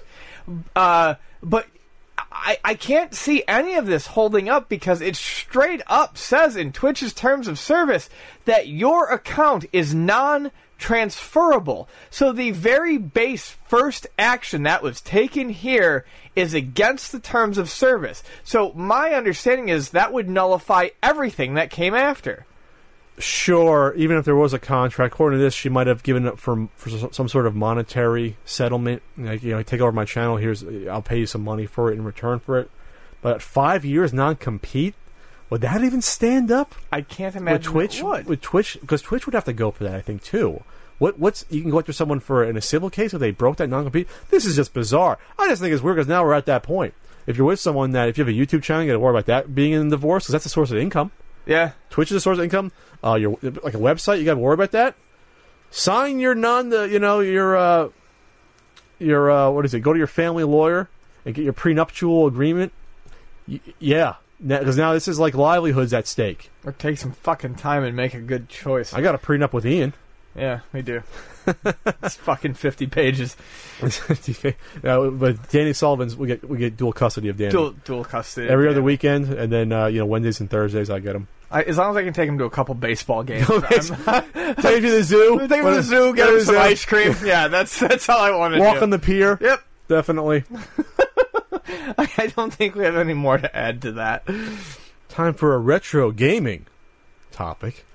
Boy, is my smile ear to ear. Yeah, this is pretty. Is this good. something I've been not been talking about for years? We've about the both been talking the about possibility of this coming to light, And it it fucking happened. and it happened. It's been confirmed via my favorite website, Nintendo Age, on the forums. Atari- oh, not Atari Age, Nintendo Age. Nintendo Age, my favorite website. Totally different. Totally different.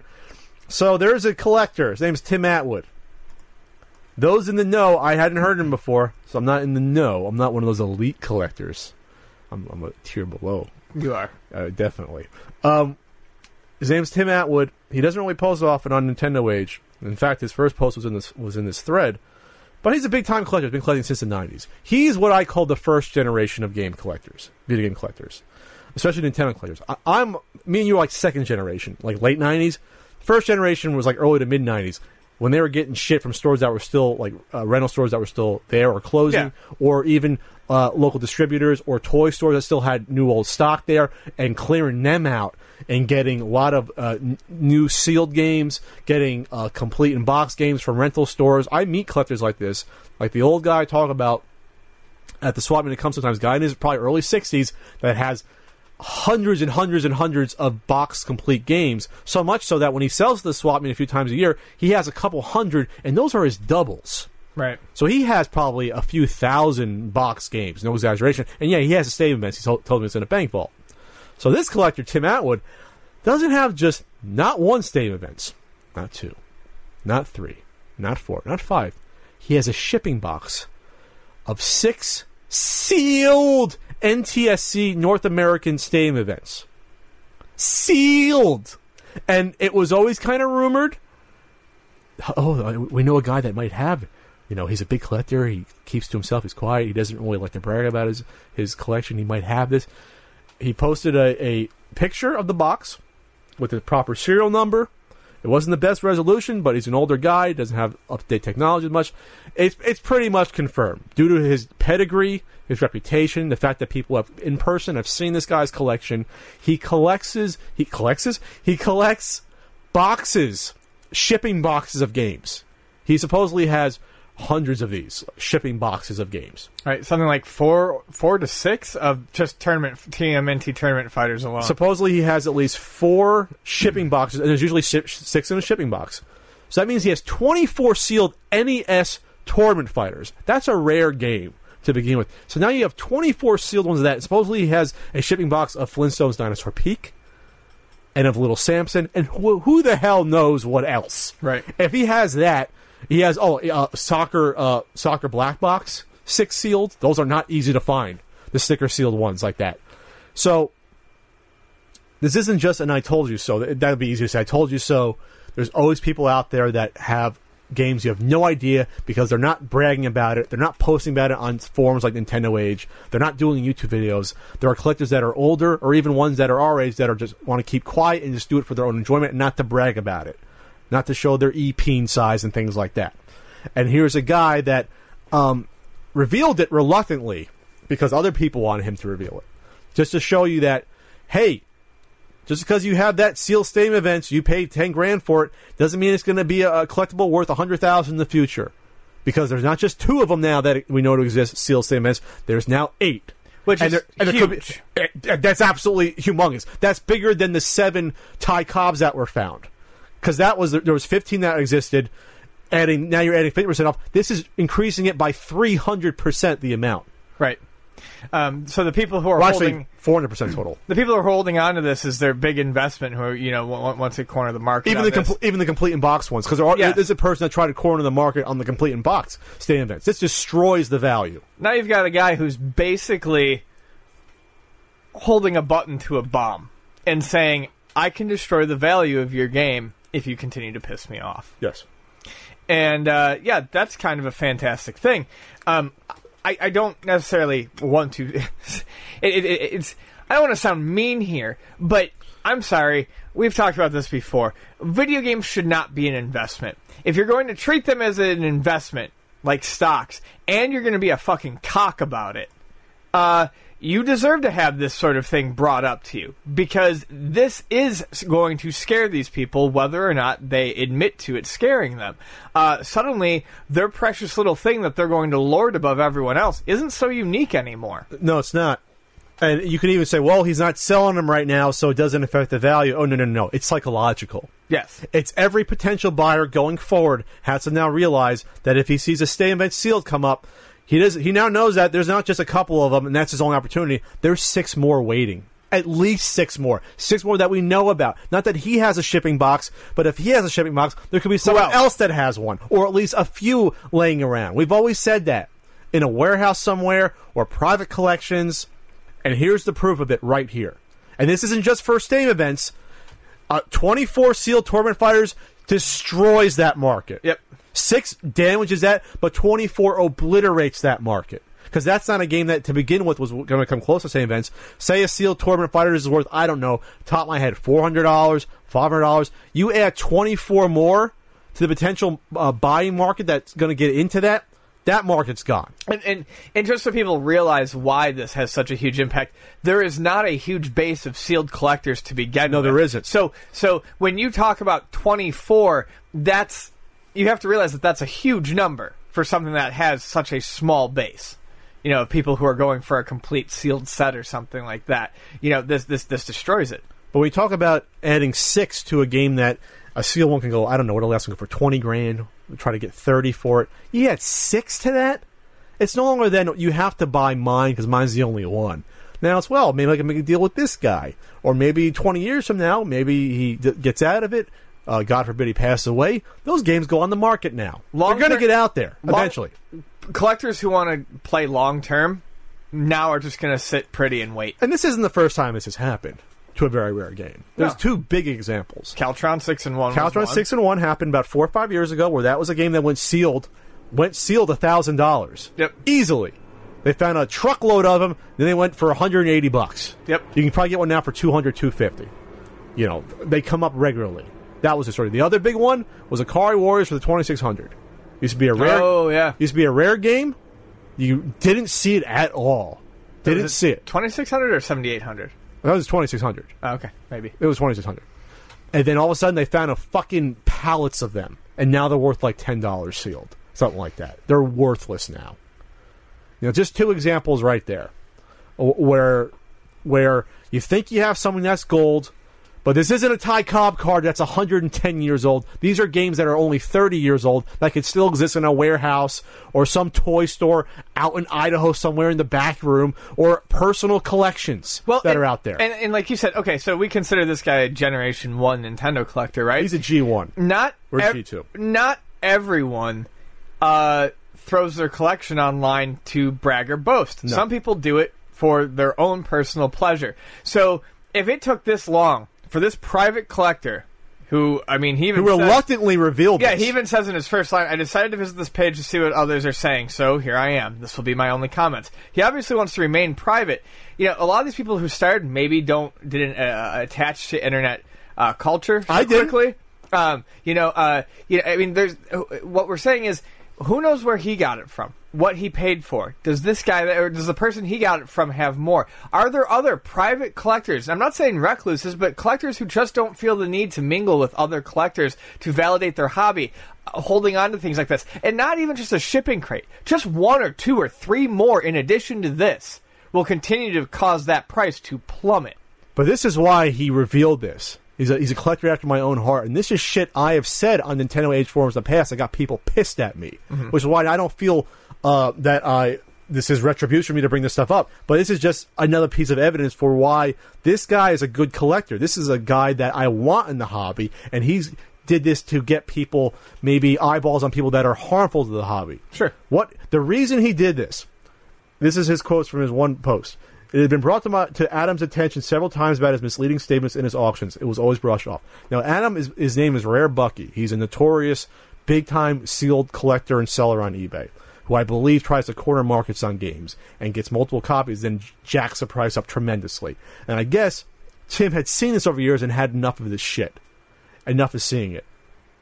Um, so he said, I saw Tom uh, listed the zero uh, which I'd sold him several years earlier. I'm not sure who uh, Tom is, must be someone else. I sent him a message during a conversation. He let me know Adam and a couple others were interested in it. I made Tom an offer he couldn't refuse. Then I was watching some black box auctions and saw Adam win soccer, but that wasn't enough. He had to win the other black box games too, even though he had them already.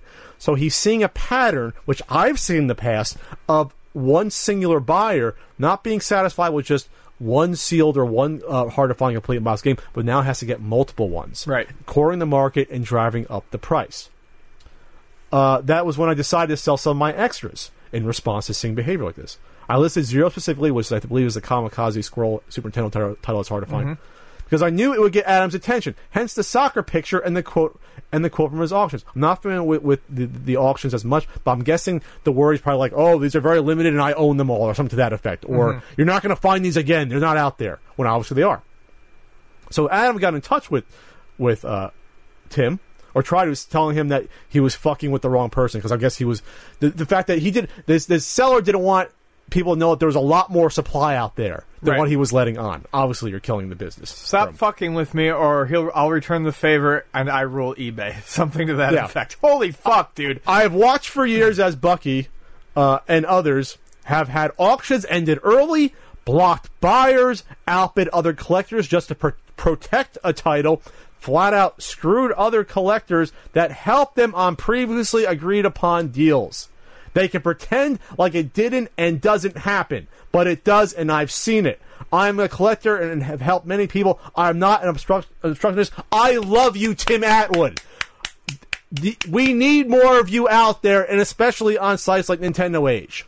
Because this is stuff I've talked about in the past. This shit goes on, and people turn a blind eye, blind eye to this bullshit behavior. It's fucking gross. And I'm glad this guy is doing it. And protecting my investment. No, you're just being a fucking cock. I'm glad a collector like this has his button on the fucking nuclear device switch, Right. ready to go. You fuck with the hobby. You lie about how many games are out there. You're quote unquote cornering markets, act like asshole divas, throwing around your collections. Well, any fucking time you want to, I will ruin you. Yeah. With what I have in my personal collection. God damn it. I want to buy him a sandwich too. Nothing like buying a person a sandwich. Oh my god, this is making me happy. All right, so he continued. That was when I decided to take a several hour trip to get pictures of the SE case. I was only going to send it to Adam and remind him that all rulers can be dethroned. what the fuck are you, the ruler on eBay selling sealed games? Go fuck yourself. Um, and then that's when the pictures uh, came out, and then people uh, on the forum were, were were saying, "No, it's not real." But then people say, "No, we know this guy for you know he's been collecting for like twenty five years, whatever. He's for, he's legit. He's for real. Right. He's got this stuff. He just he just keeps to himself, and he's got a hell of a lot more. Uh, so." Uh, he even said, "Okay, Adam, go ahead and get me banned from Nintendo Age now. You if you have that power." Uh, then, he, then this is be- I'll let This you is do my last part. favorite. My Oh last God. comment is a screenshot with the picture properties of the stadium events picture. All three pictures are of the same case. I put a hanky on the last one. Take that however you like. Woo! I love you, Tim. That is great shit right there. I'll never meet you, Tim, but thank you so much. That is some hot smut. God, that really almost gets me hard. I'm not gonna lie, that's fantastic. Thank you for letting me know that there are collectors out there that want to call bullshit when people in the quote unquote community take advantage or are liars or are deceptive or backdoor deals and, and, and get away with it because people uh, turn a blind eye or corner markets on games or put up deceptive listing uh, on, on eBay, deceptive, descriptions and, and headers. Thank you so much for being a guy out there that cares about the hobby. And you think that I'd be a guy that said, well, he owns so many multiple rare copies of a game. No, no, no. This is a guy that I want to own rare, uh, multiple rare copies of the game because he's on my side. I'm on his side. Well, and it's slightly it different to it. too. If he got this early on and was Yes. holding on to it, it's not the same as cornering a market. And this is a guy who is also maybe not always paying attention to it, but has has noticed a pattern and is now holding this over the head like I could if I wanted to, and that would ruin it. He is a righteous emperor Yes. that any time can bring swift justice to my, the the hobby that I love, that I try to defend, and I get shit for when I try to speak out against the bullshit that I've seen in the hobby. So thank you, Mister Atwood. Kudos. I will say this though, if you do sell these, and I, I hope you do while I'm still alive, uh, because I want to see people actually, I want to feel their tears. I want to lick them myself, my mm-hmm. Cartman off their faces when their investments plummet in value. Please be like a pre-approved buyer list and have them write a contract that they can't turn around and flip it. Something like, "All right, I'll sell you the game for this this price, or it'll bid up to this amount." Just do whatever you can to get the games into proper collectors' hands that won't try to get multiple copies of them to quote unquote protect the value. Get into people that actually want it to complete a collection Get them, find them good homes. good homes while still destroying the value. Yes. Do both, and my nipples will get even harder than they are now. All right. Let's move on. This is getting too sexual. Let's talk about a horrible article, but also some of the implications within it. God, this is bad writing. and, and, and Vice just uh, helped us out in, in, in, a past article. Uh, I'm not the League of attacking Millions. Vice. Vice is generally pretty good. This article in particular is just pretty garbage. Okay. So it's called uh, Video Games Are Better Than Ever. So why are we trying to revisit the past? By Ian Dransfield. So in this article, Ian's are such dicks. Uh, yes. Um, he talks about current like Indiegogos like the Vega Plus, which is a ZX Spectrum ha- handle. I think is a pretty cool idea. I'm talking about how it's more than tripled its its uh, in- Indiegogo Indigo uh, uh, target of 140,000. People really want this thing in their lives. He's a little snarky in his article. Oh, the, the, I mean, it's his tone is unbearable. But the Vega Plus is just in quotes. But the Vega Plus is just another gadget, a toy, a time-filling distraction in the long line of stuff that comes out solely at nostalgia glands, aimed solely at nostalgia glands. That's kind of sort of a weird turn of phrase. Um, and it's this, it's the piece that broke it. That's broken this particular camel's opinion spine. I mean, the Vega Plus annoys me. And then he goes on to say that games today, which we always hear, games today are quote unquote better than games used to be. So he's basically complaining about stuff like the VX, uh, ZX Spectrum. Surprised he didn't bring up the Coleco Chameleon. He brings up the, the 201, excuse me, he brings up the 101 cartridges that you can pick up at overseas holidays in the dodgy electronic shops just uh, in the Market Square in the Spanish Town. You, uh, okay, I never went to a Spanish town on vacation. Maybe if he's from England, he did that. Uh, that's sort of a weird sort of uh, rich paradise vacation that I ever went on. That you remember buying those NES games in those Spanish shanty towns, you know, while you had shrimp cocktail for dinner. Uh, anyway, so this is the the the typical. Why are you interested in retro games and what we have today is so much better? You're blinded by nostalgia. Get on with your lives article that you see written multiple times a year. That you- Yes. Um, I mean, so there is something to be said about nostalgia poisoning uh, certain things. Uh, I mean, I do. We do see customers, for instance, at the store who, for you know, will come in. I mean, I call them like day trippers or you know, uh, you know, tourists, and that, it's not meant to be uh, derogatory, but you know, they, they they they go, you know what would be really fun playing a Super Nintendo. They buy a Super Nintendo for me, a couple of games. I never see them again. It was nostalgia for them, but just because this fellow doesn't see the appeal in retro games doesn't mean that there is no appeal in retro games. Um, I mean, he goes so far as to say that I challenge you to have friends come over and sit down and play retro games for a night and see how. I, I do that all the time, and you know what? We have fun, and it's not like we're being ironic and pretending, okay? There's something fun about being able to sit in a room and play these quick games, shooters, platformers, alternate players, pass controllers around. Um, modern games, yeah, they can be a bit more engrossing. They may have more stuff going on, but you know what? They also require a shitload more time and investment from the player. Some of us don't want that. Some of us want to take a spaceship, pilot up a screen, and shoot as much shit as possible, and that's fun to us. Uh, you know, is Zelda One really in the be- the best in the series? No, and I don't think anyone says that. I that uh, well, whatever. Um, I, I, I, I, and if people do, that's fine. But you're building an argument based on something that, that is not actually said. Well, the problem with this article is that he's conflating retro video games with new products based upon retro games. Sure. So he, he has a problem with the the the ZX Spectrum handheld that we've talked about in the past. So I think it looks cool. He brings up the Neo Geo X, which was a handheld which basically had them loaded on into the memory. You know, it was just the name slapped on with the ROMs. Um, so that's really his problem. Is that which th- that's fine. You can Right. say that's your problem. So he, his quote is in 2012. SNK Playmore in quote in parentheses got on the nostalgia train with the Neo Geo X. The aim to rinse a substantial chunk of cash from gullible gamers who really couldn't do without Fatal Fury. The reality, the handheld console was cheap and nasty, and many who parted with their money for it soon remembered how little fun a whole bunch of Neo Geo games actually were. Super sidekicks aside, obviously. Snarkiness aside, there's a lot of good fucking Neo Geo games out there. Yeah, and I don't think anyone who actually plays retro games would uh, contest that. You can, and, and, and you're right. That's the problem. You can knock the portable by all account, by all accounts, and I've held one. It was not particularly great out the gate. I don't think it allowed for four three, which is ridiculous. But an update allowed for that. I, yeah, and you can correct me if I'm wrong.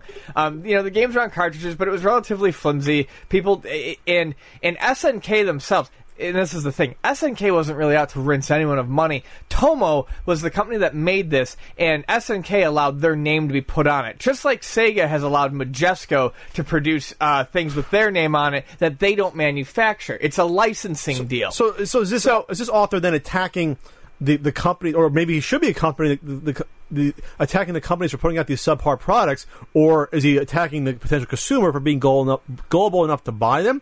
That's Possibly. totally that's totally Pretty different. You can say that, that's fine. That's different from saying games back then are trash compared to today. That's totally different. yeah, argument. The Neo Geo X didn't fail because the games were bad. The Neo Geo X failed because the Neo Geo X system was not great. And SNK literally went and went to Tommo with was like, "Stop.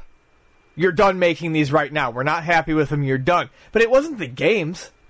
Everyone talked about how the game packs they put out were fantastic. They were cream of the crop. There's a reason why people still dump tons of fucking quarters into MVSs. and, and he he spells out in the, his own article that he sounds like a hypocrite for us. 'Cause He says, uh, "You can see here I wrote about great SNES games that you can play right now. And yes, I appreciate that some of you might be branding me a hypocrite, but here's what I'm trying to say: just because it's an old game, perhaps on a classic system by a legendary developer, doesn't make it a good one. No one's ever said that. Yeah, no shit. That's like whenever I talk with Frank, he gets he always talks to me about old versus new movies, and I think the general sort of um, tone when people get into a conversation like that is that older movies are better. Uh, in general, they're not. You just remember the old movies that were good because all the shit ones that come out are never played anymore. People Right. don't watch them. They don't make DVDs of them. They don't show them on TCM or on, you know what I mean? That's why when you think of the classic movie era, you think of Gone with the Wind. You don't think of the shitty noir movies that came out in the 50s that are fucking garbage. Yeah, think about it this way: if uh, older movies were really that much better, uh, then they put out like no movies in the past. th- then they made about 75 movies between 1935 and 1970 then, because that's the only ones you ever hear about. Yeah, no, no. they made a ton of movies, but a lot of them were shit. Just how the same ones today, a lot of them are shit. It's the same ratio.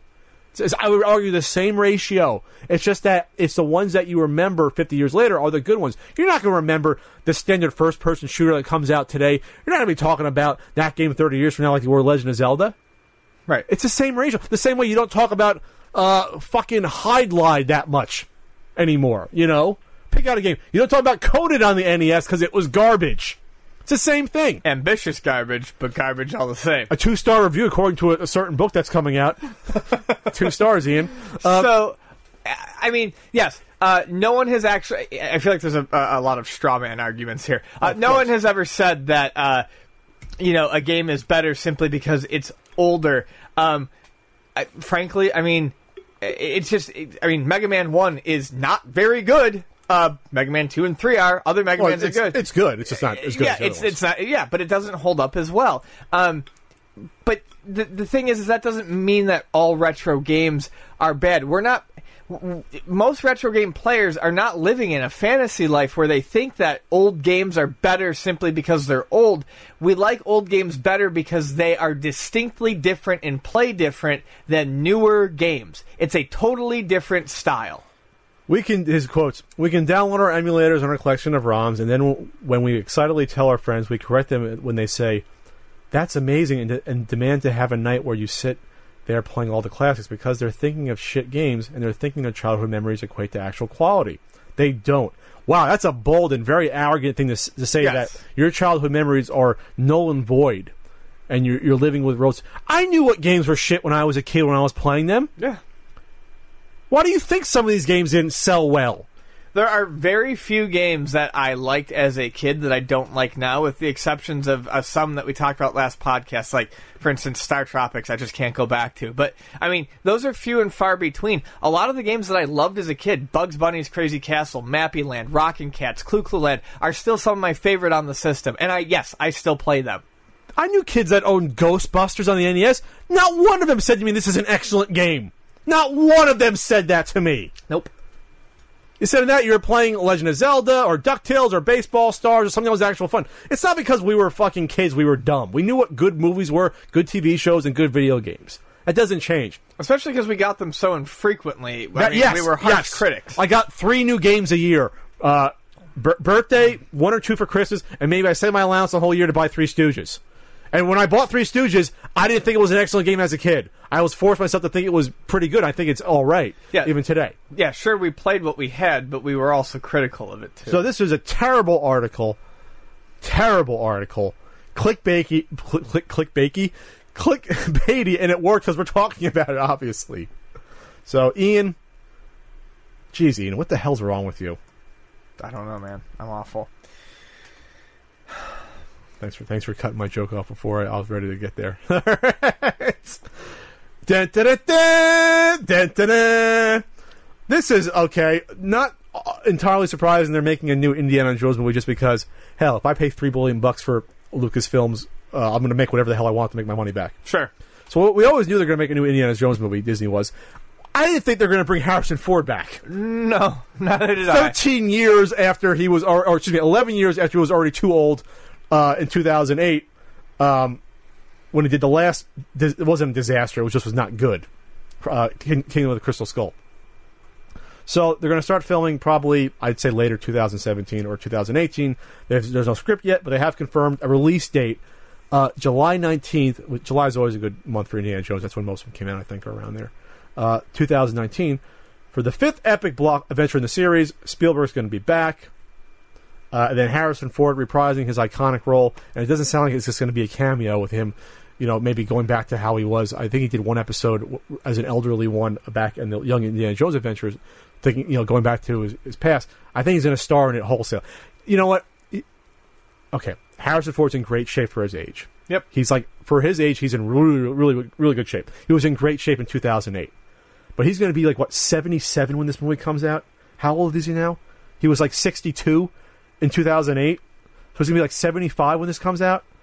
At some point, you got to say enough's enough. What is this going to take place in the 70s? We're going to be that much more uh, ahead in the timeline. I mean, I- I'm just surprised they're doing it. If it ends the series with him, that's fine because Crystal Skull was mostly CG garbage. Spielberg hated the script. It's it's public. Lucas forced him to do the script. He didn't want to do it, but if and even Harrison Ford was like, "All right, I'm getting old. Let's do this movie." Lucas is out of his mind. He wants to do this freaking alien script, which goes against everything from the previous sort of tone Yeah. set in the other three Indiana Jones. But I'm okay as long as it's a great script. But I always thought they would go go the James Bond route and just recast it and do adventures with someone else. I did too. Um, he had a great turn as Han Solo in the new um, Star Wars movie. Thought he was fantastic. Fantastic. The best he's been in probably all the Star Wars movies It- besides it- Empire. Yeah. It, in fact, it, to me, I still say this to this day. It the main thing that helped me differentiate it from A New Hope, which it had a lot of similarities to, was it felt like a Han Solo movie almost more than anything else. Yes, we were introducing good characters, but Han Solo was central to so much of it. And Harrison Ford looked great in that movie. Old? Yes. But he played his role great. If they cash in on where he's at right now, and do one more movie, I don't think it's as dire as everyone's making it out to be with the walkers and shit like that. No. I, I think he might have one more good movie in him as Indiana Jones where he kind of plays the aging Han Solo role. But it's got that's gotta be it. But he was aging in 2008. yes, I know. And this but is 11 years after that. I realize that. But I, I just like I said, I Get, that- get that eugenics going. Get whatever Stallone's taken. Uh, That's all I'm saying. that's gotta be it. That's gotta be it for it. And I feel like I feel like yes. Lucas Indiana- better, not, Lucas better not be involved with the script. That's all I'm saying. Yeah, if, if they're going to continue the Indiana Jones series, you are going to have to see a James Bond style recasting. Which I wouldn't mind. I mean, hell, they did it with the young Indiana Jones. There was like two or three guys that played it. River Phoenix played him in the movie. There's two other guys, I think, that kids that played him in that. So he has kind of been James Bond to a degree.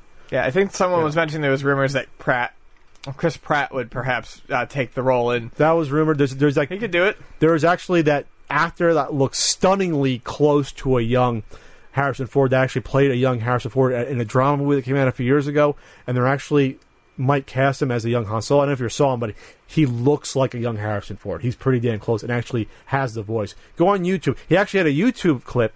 I don't know his name off the top of my head. YouTube clip where he did a lot of Harrison Ford lines, and they saw that video and ended up casting him for I think for uh, as the young Harrison Ford in a drama that came out.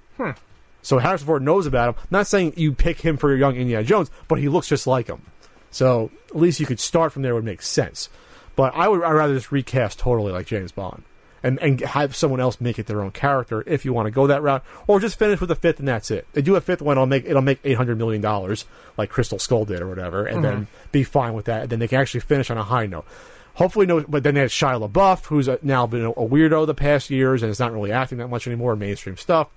And then you had um, he got married at the end of the fourth one. They they really shoehorned in th- that character uh, uh, from the from the Raiders Lost Ark. It was just I want to see Short Round back. I want to see Short Round would be fantastic to see back. Sure. They, there was references. I I think originally there was going to be a reference to a script where he was originally going to be in uh, Crystal Skull as the sidekick. That would have been awesome to see Short Round back. Sure. because that that was actually a. I love Temple of Doom. Oh, so do That's I- my favorite That's probably mine. which too. I know is sacrilege the Yes, most. I know. But that relationship, that sort of father son relationship between uh, Indy and Short Round was absolutely fantastic. I, I, I love Temple of Doom. Um, and not to have Short Round back ever again after that, just to find out what's going. And the guy's probably like a forty by now, the actor or whatever, Sure. or a little bit older than that. But get him back in there. It would be fun. I think it'd be great. Yeah. Maybe maybe they'll do that.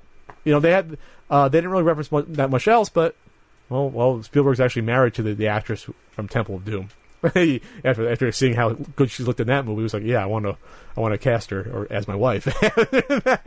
so you know, I will see this. I'm not totally down on it. I'm just shocked that they're doing it if he's going to be totally starring in it 100 percent versus flashing back. You know, Right. so So we're a little behind on this, but I mean, unfortunately, there was no other way to do it. it the trailer came out after.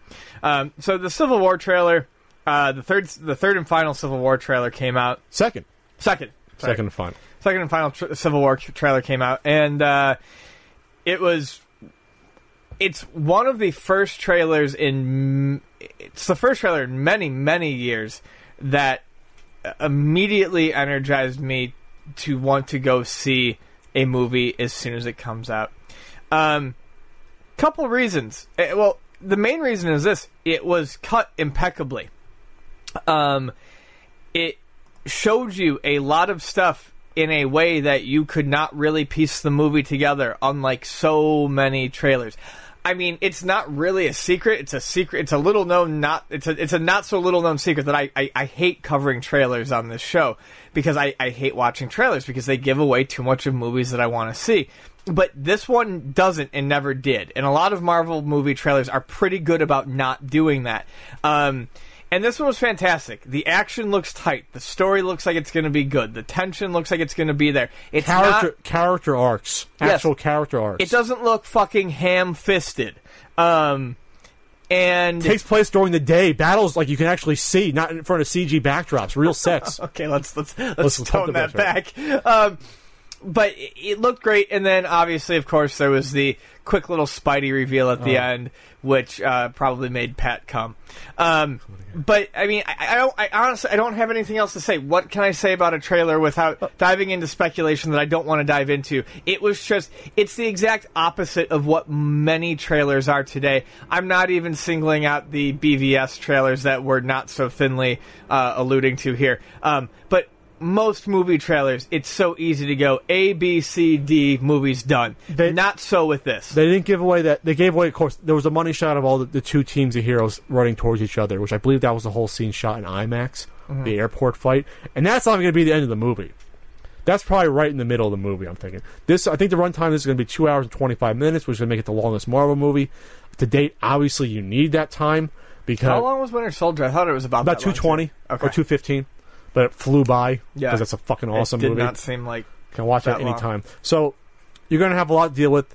Um, I like the trailer just because most of it's the build up, probably stuff you see in the first 25 minutes or half hour with uh, the explosion at whatever that UN building is, chasing after Bucky, seeing Black Panther. That's probably stuff that happens in the first like 30, 40 God. minutes. His suit looks so good. Oh, is that a nice suit? yeah, Marvel. I mean, he's always looked good, but, I like the fact that Marvel suits that they're not updating look better. Yeah, Like they like whenever they update them, I'm like, yeah, I prefer you actually. I want to see a purple Hawkeye outfit because you're doing so great with the ones that look like like from the comics. yeah. And I'll get to Spidey's in a second uh, with that. But you don't see the main villain in the trailer at all. No. You forget who. The, I'm not even going to say. I don't want to spoil. There's actually a main villain Yep. that you see in Avengers 2 that you don't see here. You don't see him here. You see. uh You see. um Crossbones for like a split second in the trailer. You don't see probably any scene for what I'm going to think is the final fight. I don't think you see that in the trailer. I'm going to guess. I don't think that's there. This is the speculation I didn't want to go into because I don't. I, but I just don't think. I think Yes. they really cut this from the first two thirds of the movie and kept that last third out of it. which is great. It's fantastic. So I'm just going to talk about Black Panther. Looks incredible. Um, the action looks great. It's the Russo brothers who directed uh, uh, Winter Winter, Soldier. Soldier, and are going to direct uh, Infinity War Part One and Part Two. I, I, yeah, yeah, run with it. There's very little to not be excited about. I, I mean, it's not uh, Nintendo's uh, Nintendo. Oh, Disney uh, Disney has been choosing their directors very well all throughout the, this run. Whether it's uh, starting with Jon Favreau, who, who kicked off the universe to a good start, um, and then you got uh, the director of Thor, who, who had Sh- Shakespeare background. You know, um, they're doing well. They're not just uh, uh, entrusting their entire universe with one person. For the most part, they are saying, "Okay, this is going to be the be- James Gunn's going to be good for Guardians of the Galaxy. yeah, they're picking. They're, the they're Russo brothers are going to be good for Civil War." They're actually thinking. strengths. They're actually thinking about it and not picking directors that might be too big for their britches and trying to change too much too yeah. directing more towards the content versus maybe um, maybe putting their own pastiche on it to to an extent that might mar the end product. I'm, I'm not trying to talk about something specifically, Ian. But okay, let's talk about Spider-Man. The You- perfect amount. I I. I- knew they couldn't go the entire length of promotion without showing him. I was shocked they went this far two months before. Then again, they didn't have to. If Spider-Man wasn't in this movie, it would have done a billion dollars, with regardless but just putting him in even more. Because think about it: if it wasn't geeks like me and you, imagine if you just like you're you're a movie fan, you like the Marvel universe, but what if you weren't following the news and saw him in the trailer for the first time? You would have went ape shit. Yeah. Even more, like I can imagine that. I, I almost want that sucked out of my brain that that memory knowing he was in the movie, so I go to the theater and see him there. Yeah, I mean You that's know? one of those things where I understand why they had to do it. I wish they hadn't. A conversation that you and I had, and I, I had kind of had the same thought, but you, you verbalized it. Was I think what would have almost been more effective, although obviously mainstream audiences wanted to see Spider-Man. What almost would have been more effective would have been of seeing the web come down and grab Cap's shield and then cut. Or maybe, yeah, that could have been something. Then you that would have gotten people more excited. So yeah, you see him web him up. Uh, was was interesting that quick snippet is that Black Widow is actually on Captain America's side for that little scene when she's on the opposite side. So what might have happened. Um, so Spider-Man webs him up, says, "Hey everyone," in the perfectly meekish high school voice that he should have because he's a 15-year-old kid, Right. with incredible superpowers. He is people. He's a. This is why it's so brilliant to make him a teenager again, because in that group of all those high-powered superheroes, he's more powerful than all of them. Yet he's a kid and it's a juxt- juxtaposition against all the more adult uh, characters that, that are a little less powerful but know what they're doing, have more experience. It makes perfect sense to cast him as a teenager. And it also makes sense because there's probably going to be that push and pull that's going to be an entire subplot between Iron Man's side and Captain America. This isn't going to be he's going to show up for five, ten minutes. He's going to be in this movie for like 25 minutes or a half hour, I think. Well, I think he's going to be far more integral than even you and I had. Because back when we had discussed it, we didn't know the time frame. We figured he might just show up for a little bit here or there, just to basically establish him in that universe. But uh, I mean, the more we go forward, I'm it's- fairly certain, and I think that's going to be the surprise. It remains to be seen, but I think that's going to be the surprise, and that's maybe why they showed him. Is I'm not sure we really know how integral he will be to the story. I think it's interesting though that there was always that rumor that the Russo brothers wrote two scripts, or there were two scripts written, one without Spider-Man and one with them. But I think they were always banking on that Spider-Man script. They always had that as their primary weapon. They kind of knew that it was going to come down. a movie like Civil War needs him, not Yes. just because he was integral in the first uh, in the actual comic, but just because Civil War is such a big idea in Marvel. And, and especially when Infinity War happens and the scope gets bigger, You need Spider-Man. We need Spider-Man in there. Yeah, it's a I- shame you can't get the X Men in there, but with at least with Spider-Man in there, it feels more organic Yes. and whole. And plus, remember this movie, you're not going to have Thor and Hulk. They're off going to do uh, Thor 3, which I actually am really excited for, having Hulk and Thor kind of a team up movie. That's what it sounds like it's kind of going to be. That Yeah. sounds really cool, uh, by the way.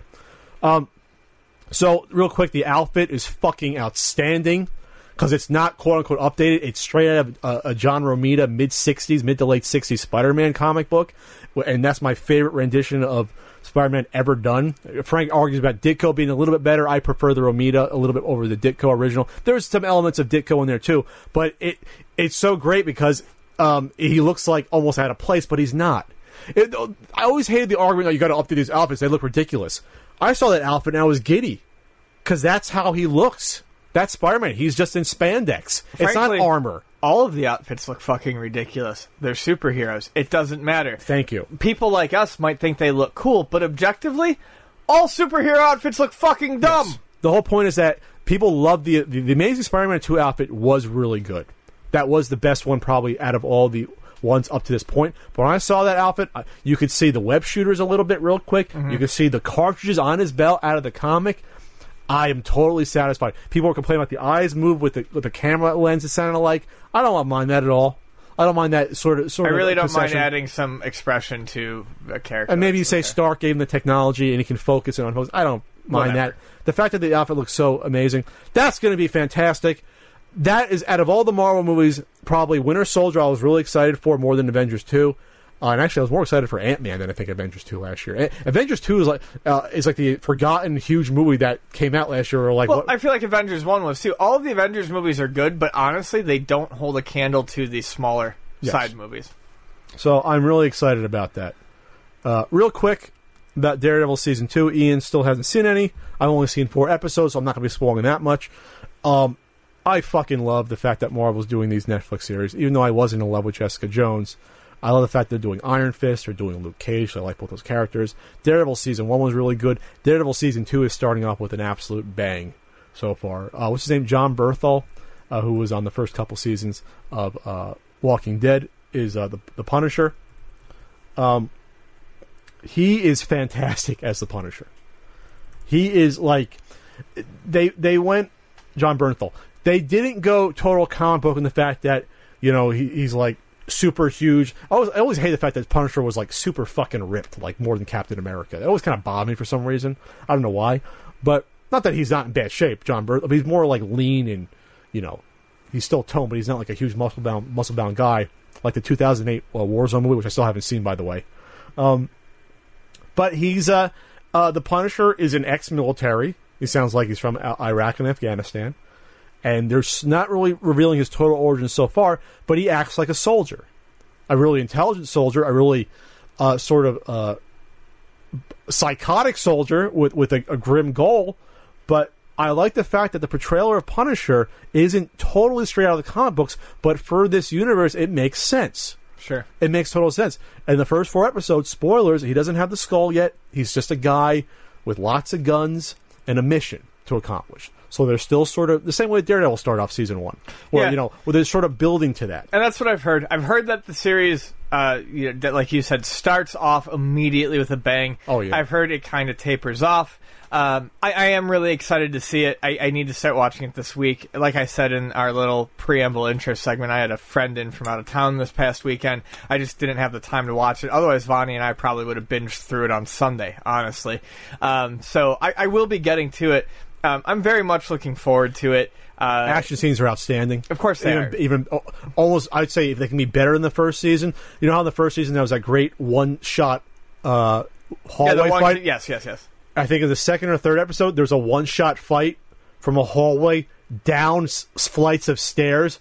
Holy shit! It's even better. Nice. It's like it's like they've they've upped the ante by, while keeping the same sort of tone.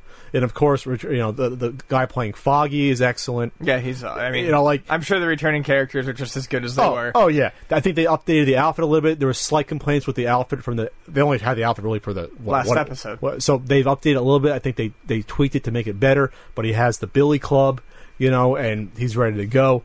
Um, he seems like he's more adept, a little bit more at, at what he's doing. By this point, he should be Daredevil. But uh, yeah, no. that's one of the things I'm interested in seeing in this series. Actually, I am interested in seeing the Punisher, the new story, all the returning characters, old friends, blah blah blah blah. blah.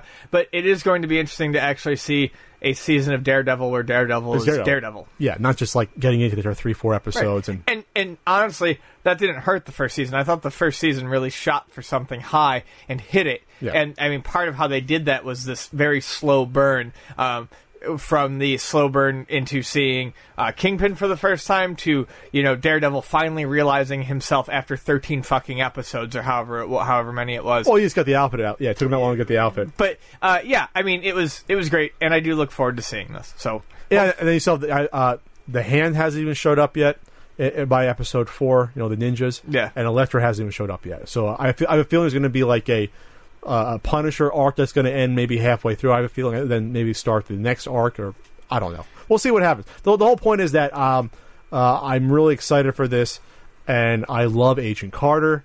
I think there's a rumor that Agent Carter is going to go to Netflix because ABC might not pick it up for season three, which would be a, sh- a shame. Just, uh, but I still don't give a shit about Agents of Shield, which is funny. But the rest is fine. Oh yeah, that's Macho Man. um, Hulk Hogan, a lawsuit with Gawker has come to an end, at least the first round. And boy, is Gawker in trouble. So as you know, Gawker put on their website, what, like five years ago, snippets of the sex tape that was filmed at uh, what was it, Bubba the Love Sponge's house when he allowed Hulk Hogan to have sex with his with his wife. I guess it was an open marriage. And he filmed it and then sold it to Gawker. Gawker put it, put it online. Hogan sued for invasion of privacy, which anyone would.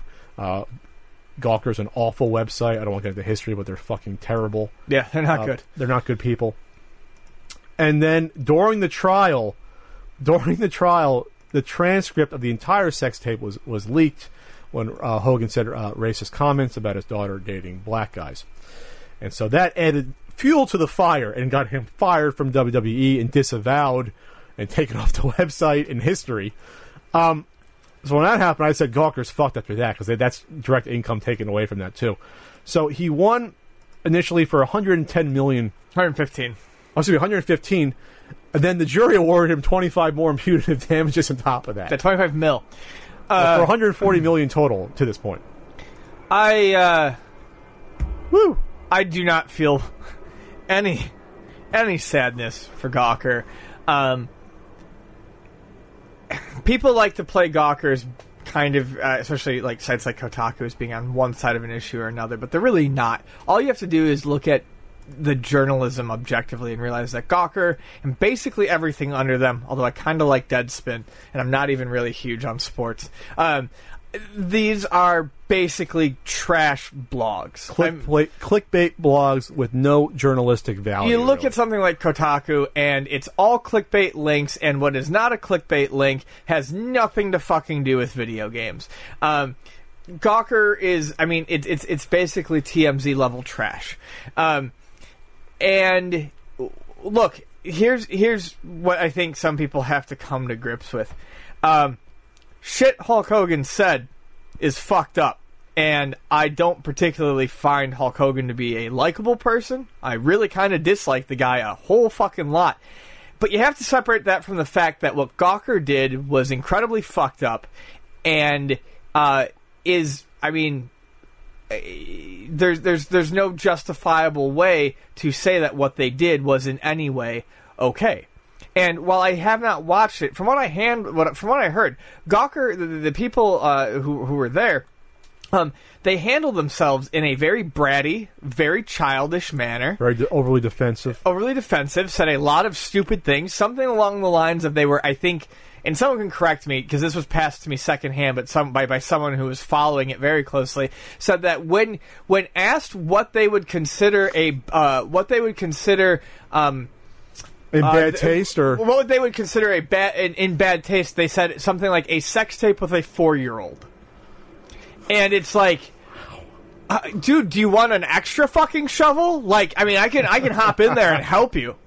You know, fucking dig yourself, you know, down to the center of the fucking earth and its molten caramel Well, core. they're hiding behind the fact that they think it's the First Amendment right to, to have a sex tape of someone and put it for the public. They try to claim that since Hogan's a public f- figure, he has no privacy, which That's bullshit. that's insane because it wasn't like he was out in the street having sex with someone. That it was in, it was in someone's house. yes. Uh, There's no journalistic value. Uh, which is part of the case. Was there any journalistic value versus to what, Gawker, to what Gawker does? No, like outing male prostitutes that are gay. No, there's no journalistic value at all to that, and there's none to this, to Right. doing a sex tape online against someone's will, and then probably leaking the, the the racist tirade on top of that to put to put fuel on the fire. Uh, unbelievable. So I know we talked we talked about you have a, a lawyer friend that might have commented that this is the first round that might get overturned. Yeah, I, I I have a I have a friend who who who went to law school and and and, and he does believe that.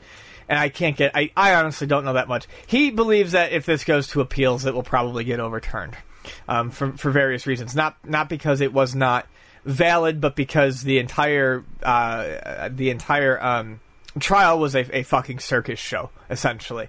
Um, Because Hogan wearing his his do rag. well, there was something along the lines. uh, yeah, I mean, he said something along the lines of that Hogan actually filed a motion to be allowed to wear his fucking bandana in the courtroom. I mean, we're talking insanity level shit here. Um, but uh, fact of the matter is, uh, I mean, here's my last statement on it because I don't have a whole lot to say. I don't know a shitload about the law. Hogan is pretty fucking despicable. So is Gawker. They're fucking perfect for each other. The end. but but Hogan didn't do anything that cost him 140 million. That's the difference. No, but like I said, I can separate the two out. I can Yeah. see Hogan as despicable and also find Gawker despicable. Oh, sure. I, I think what will happen is that, that if it, worst case scenario gets appealed and overturned, they'll just retry it. He'll still get a, ch- a ton of money. May not be 140 million, but it'll, it'll be enough to put Gawker down. Sure. Because if, because if this stands, uh, could Gawker survive this? I don't know how much money they make in a year. No, it was but- already said they couldn't. It was um, what was, I read a factoid blurb somewhere that the total sell- settlement was either thirty million or thirty percent more than, Than what they're they, worth? What, it was, what they were actually worth. And what and what a company's worth is usually what two to three years what they do in one year. I think something like that is what how estimates usually happen if you're trying to sell a website or you know you're not just saying how much you make in one year. It's multiple years. Right. So they're probably if they're making thirty million a year, they're done. They can't they can't they can't take that sort of hit. So all right. All right, Hogan. Maybe you can buy WE now. Buy enough stock to get back, put your name back on the website. All right, so this has been. I'm not going to mention anything by name. We've been putting an end to a lot of long stories the past couple podcasts. We ended a particularly interesting and long one last podcast, and uh, Batman v Superman is out. No, Batman verse. Fuck off. Batman vs Superman is out, and early reviews are in. Now, I'd like to point out that this is a story we've been covering since the very first fucking podcast. 68 episodes ago. Two and a half years ago. Nearly three, yeah. Two and a half, nearly three years ago. Um, and I have not seen the movie. I will not see the movie. And if the current reviews rolling in continue the way they are, I'm not even going to bother with this on Netflix. I'm just going to pretend it never fucking happened. Because it's not worth two and a half hours of my time. Well, three and a half once you account all the trailers and the time when you get to Yes. the theater. Well, I'm talking about at home. Well, So, I want to start with this first. A lot of people jumped to rub in my face and mine a little bit. and, and pets that the pre-release buzz from the premieres and the pre-release screenings on Sunday. was hot with multiple T's.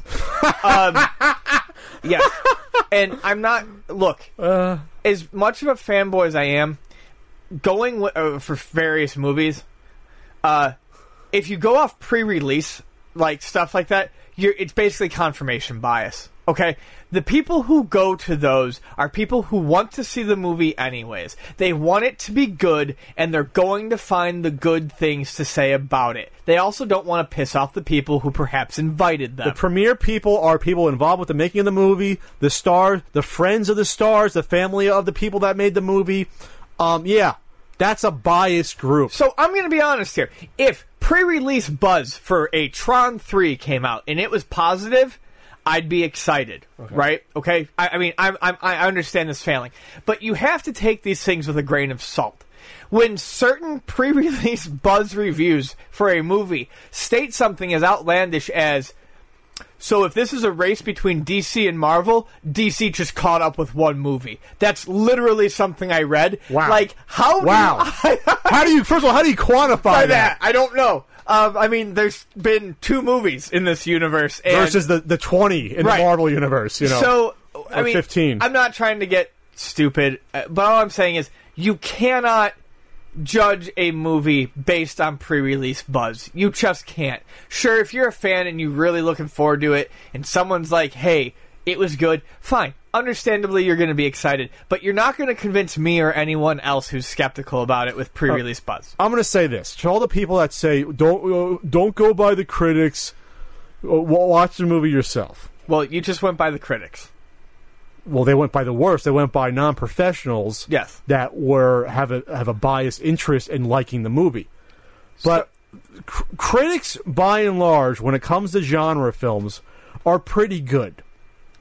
When you talk about superhero movies, there's been probably thirty to forty superhero movies released in what the past fifteen years. Yes. Some that include all the X Men ones, all the one offs, like the DC one with about the cowboy, Sure. and even stuff like Cowboys and Aliens is a graphic novel. You want if you want to count Ninja Turtles, if Kick want, Ass, kick ass Kick- two. Thank you very much. Um, uh, what Wanted or whatever the hell was with Angel- Angelina Fuck, Jolie. Scott Pilgrim was a comic book movie. You, you see where I'm going? Yes. In those, and of course, like the 15 Marvel Universe movies. Yeah. And the and the the, the five Spider Mans and all that stuff. In that sort of swath of 30 to 40 movies, there was ones on the low end like Catwoman at nine percent, and then you have like uh, Captain America: Civil War and Guardians of the Galaxy at 90 percent. So it's not like the critics are biased against these movies. Right. They know a good one versus a bad one. They're not They've ra- seen enough of them. They're not rating this low because it's a superhero movie. So let's get to the. Uh, so we're looking at Rotten Tomatoes, right?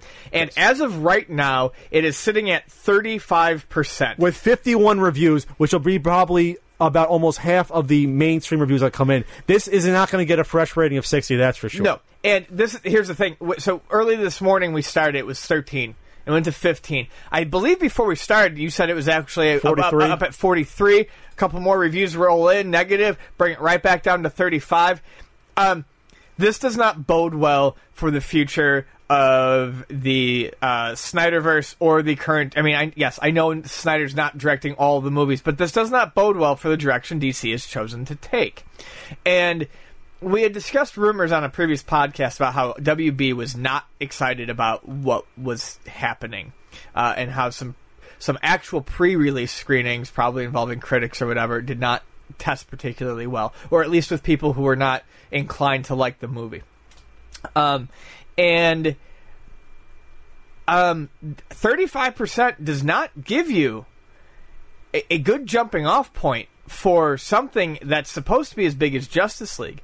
And while Pat earlier t- today told me that he's read reviews that said it is not nonstop action, a lot of the people who have told me they liked this movie or that I've read that liked this movie have been like, great action start to finish, lots of action, this and that. That is also not a good basis for creating a universe. No.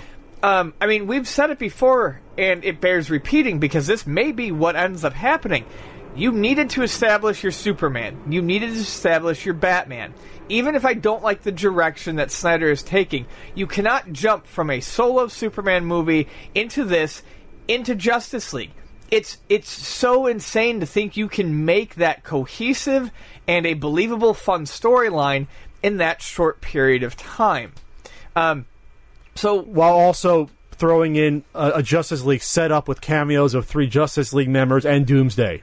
That you know what that sounds like to me? It sounds like Spider-Man Three.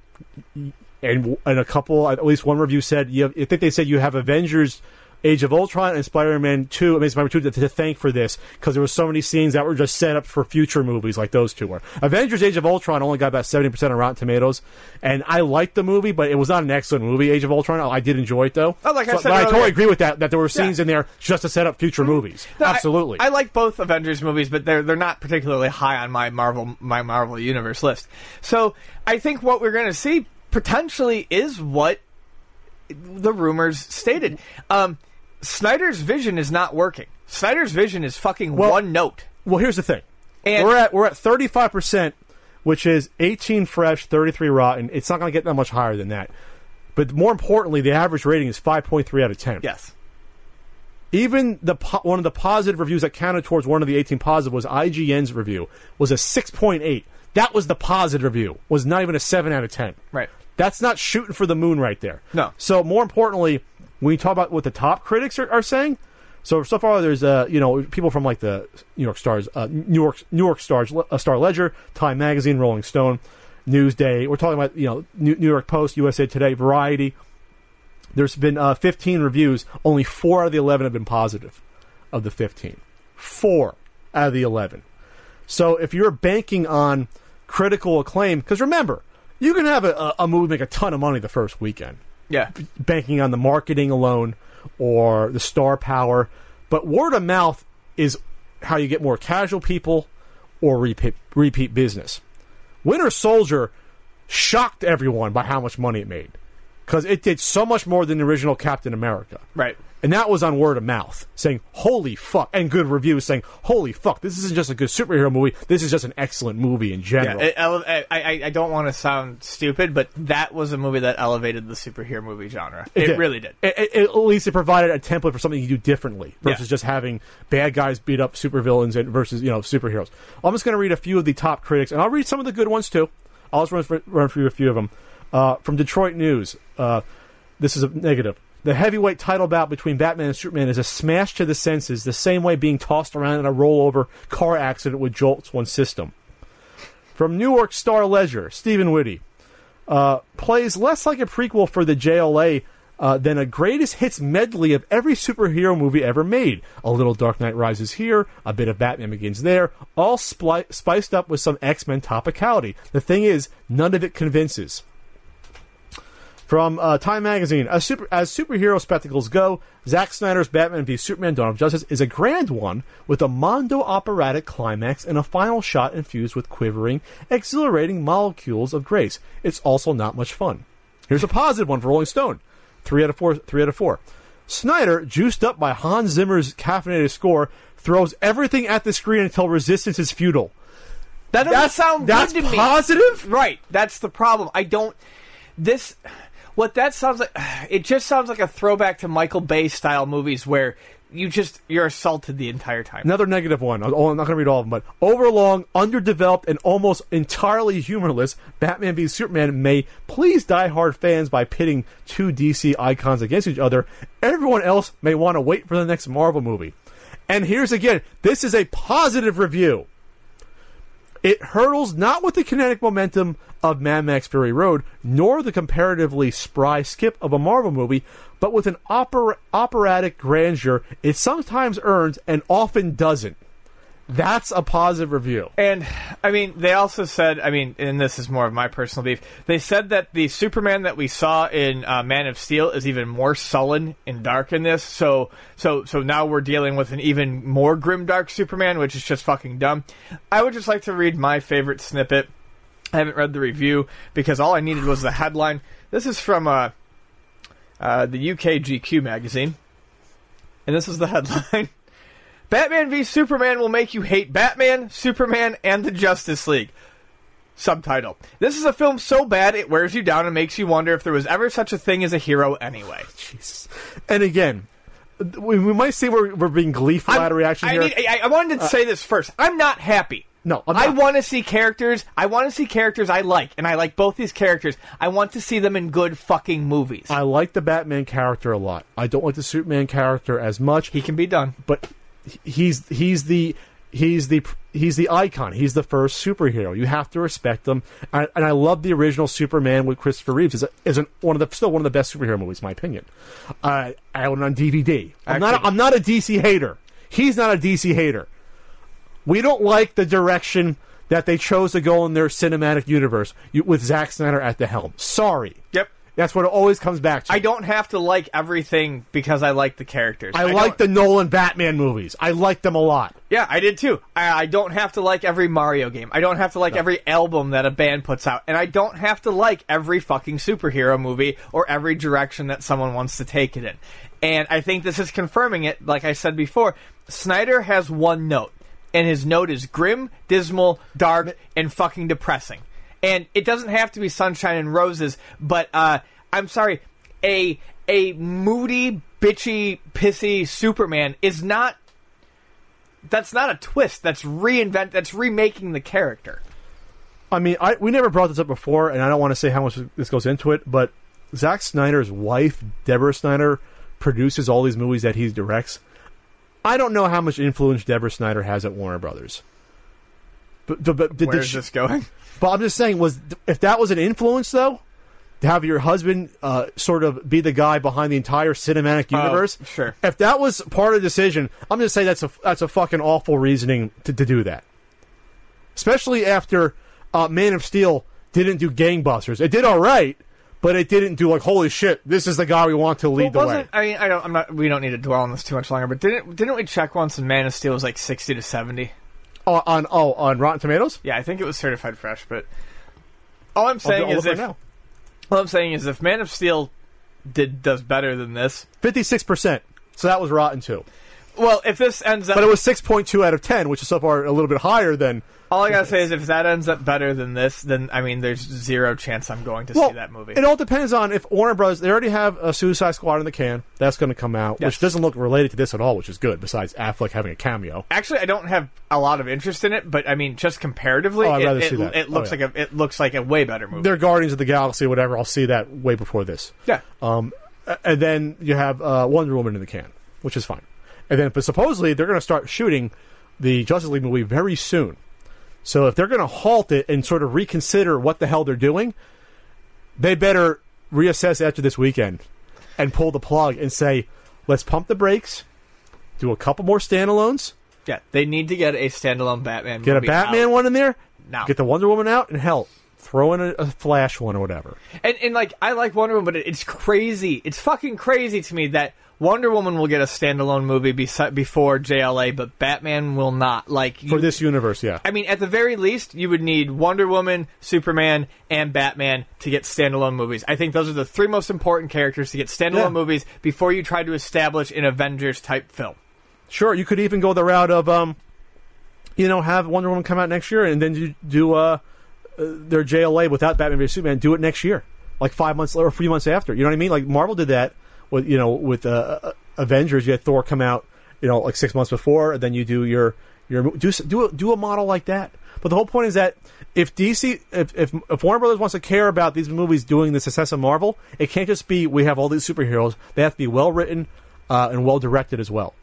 If that, if that's the case, then you, you would not have. Uh, if if Iron Man was crap and Guardians of the Galaxy, uh, you know, but even before even before Guardians, if Thor, imagine a Thor movie. I couldn't imagine a Thor movie 15 years ago. Right. If they weren't done with all the care, all the patience, you would never have gotten to an Avengers movie. It would have collapsed. Yes. And the Captain America first Cap- Captain America movie that could have went awry as well. And this is either going to collapse or WB is going to continue to Or- fucking burn money. Or they'll be they'll be happy to make to make us a, a, a, a mediocre profit with with mediocre movies. Sure. Because people will see a JLA, G, JLA movie, but it won't do as well as the Avengers movie if if, if it's the quality that this looks like. I'm sure this will con- this will make some money. I'm sure whatever they want to put out with the DC name on it will make money. Um, it just doesn't mean it's uh, they're deluding themselves if they think if with the current direction it's going to live up to the same standards that the Marvel universe does. And unfortunately, all the casual people will always compare it to the, the Marvel movies because they've been out now for eight years, and that's just it's, it may not be fair, but they'll be like, hey, uh, you know, th- this was whack compared to uh, you know like Civil War. You know, I, I showed someone went to the movies with someone, not a, not a big not a big uh, superhero fan at all, and sh- she she watched the uh, for the first time on the big screen the Batman v Superman trailer, the one with Doomsday, and she said without without coaxing her, she said, "Ooh, that was lame." Without coaxing her, Yeah. she said that. So you're going to get the diehards, but you're not going to get the the trickling audience. Yeah, It's time. It's time for some Q and A on the CU podcast. on the CU podcast. This is from Heavy Metal Demon.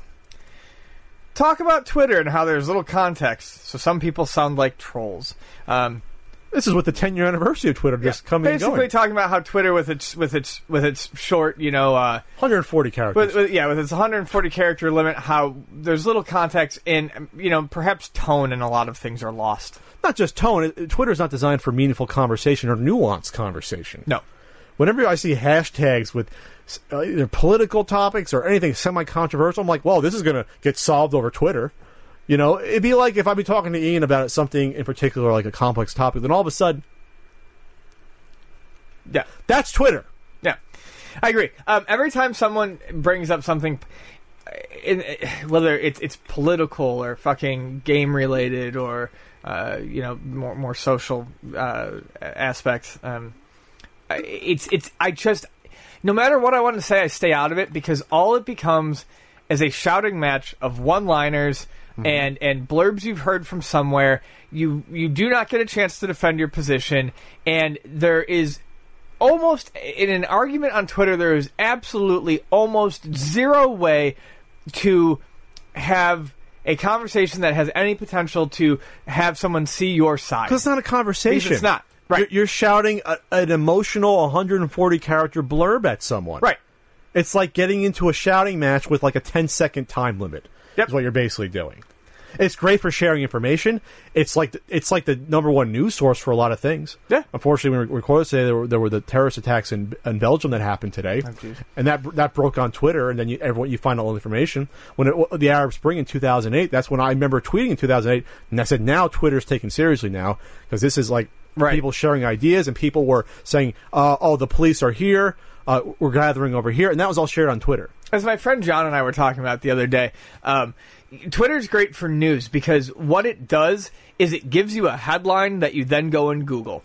And then you read a more in-depth article about it. You're not going to get your actual news necessarily Well, from. but there is can, breaking news, sure. people tweeting stuff Yes, there first. but what I'm saying is, you see that tweet, and then you go elsewhere Sure, to look can. into it deeply. But it's also a nice synthesis of what's happening. It- it's like well, you can get that person on the street feel from it too. You you you you hear or feel what's hot out there, whether it's news, Yeah. sports.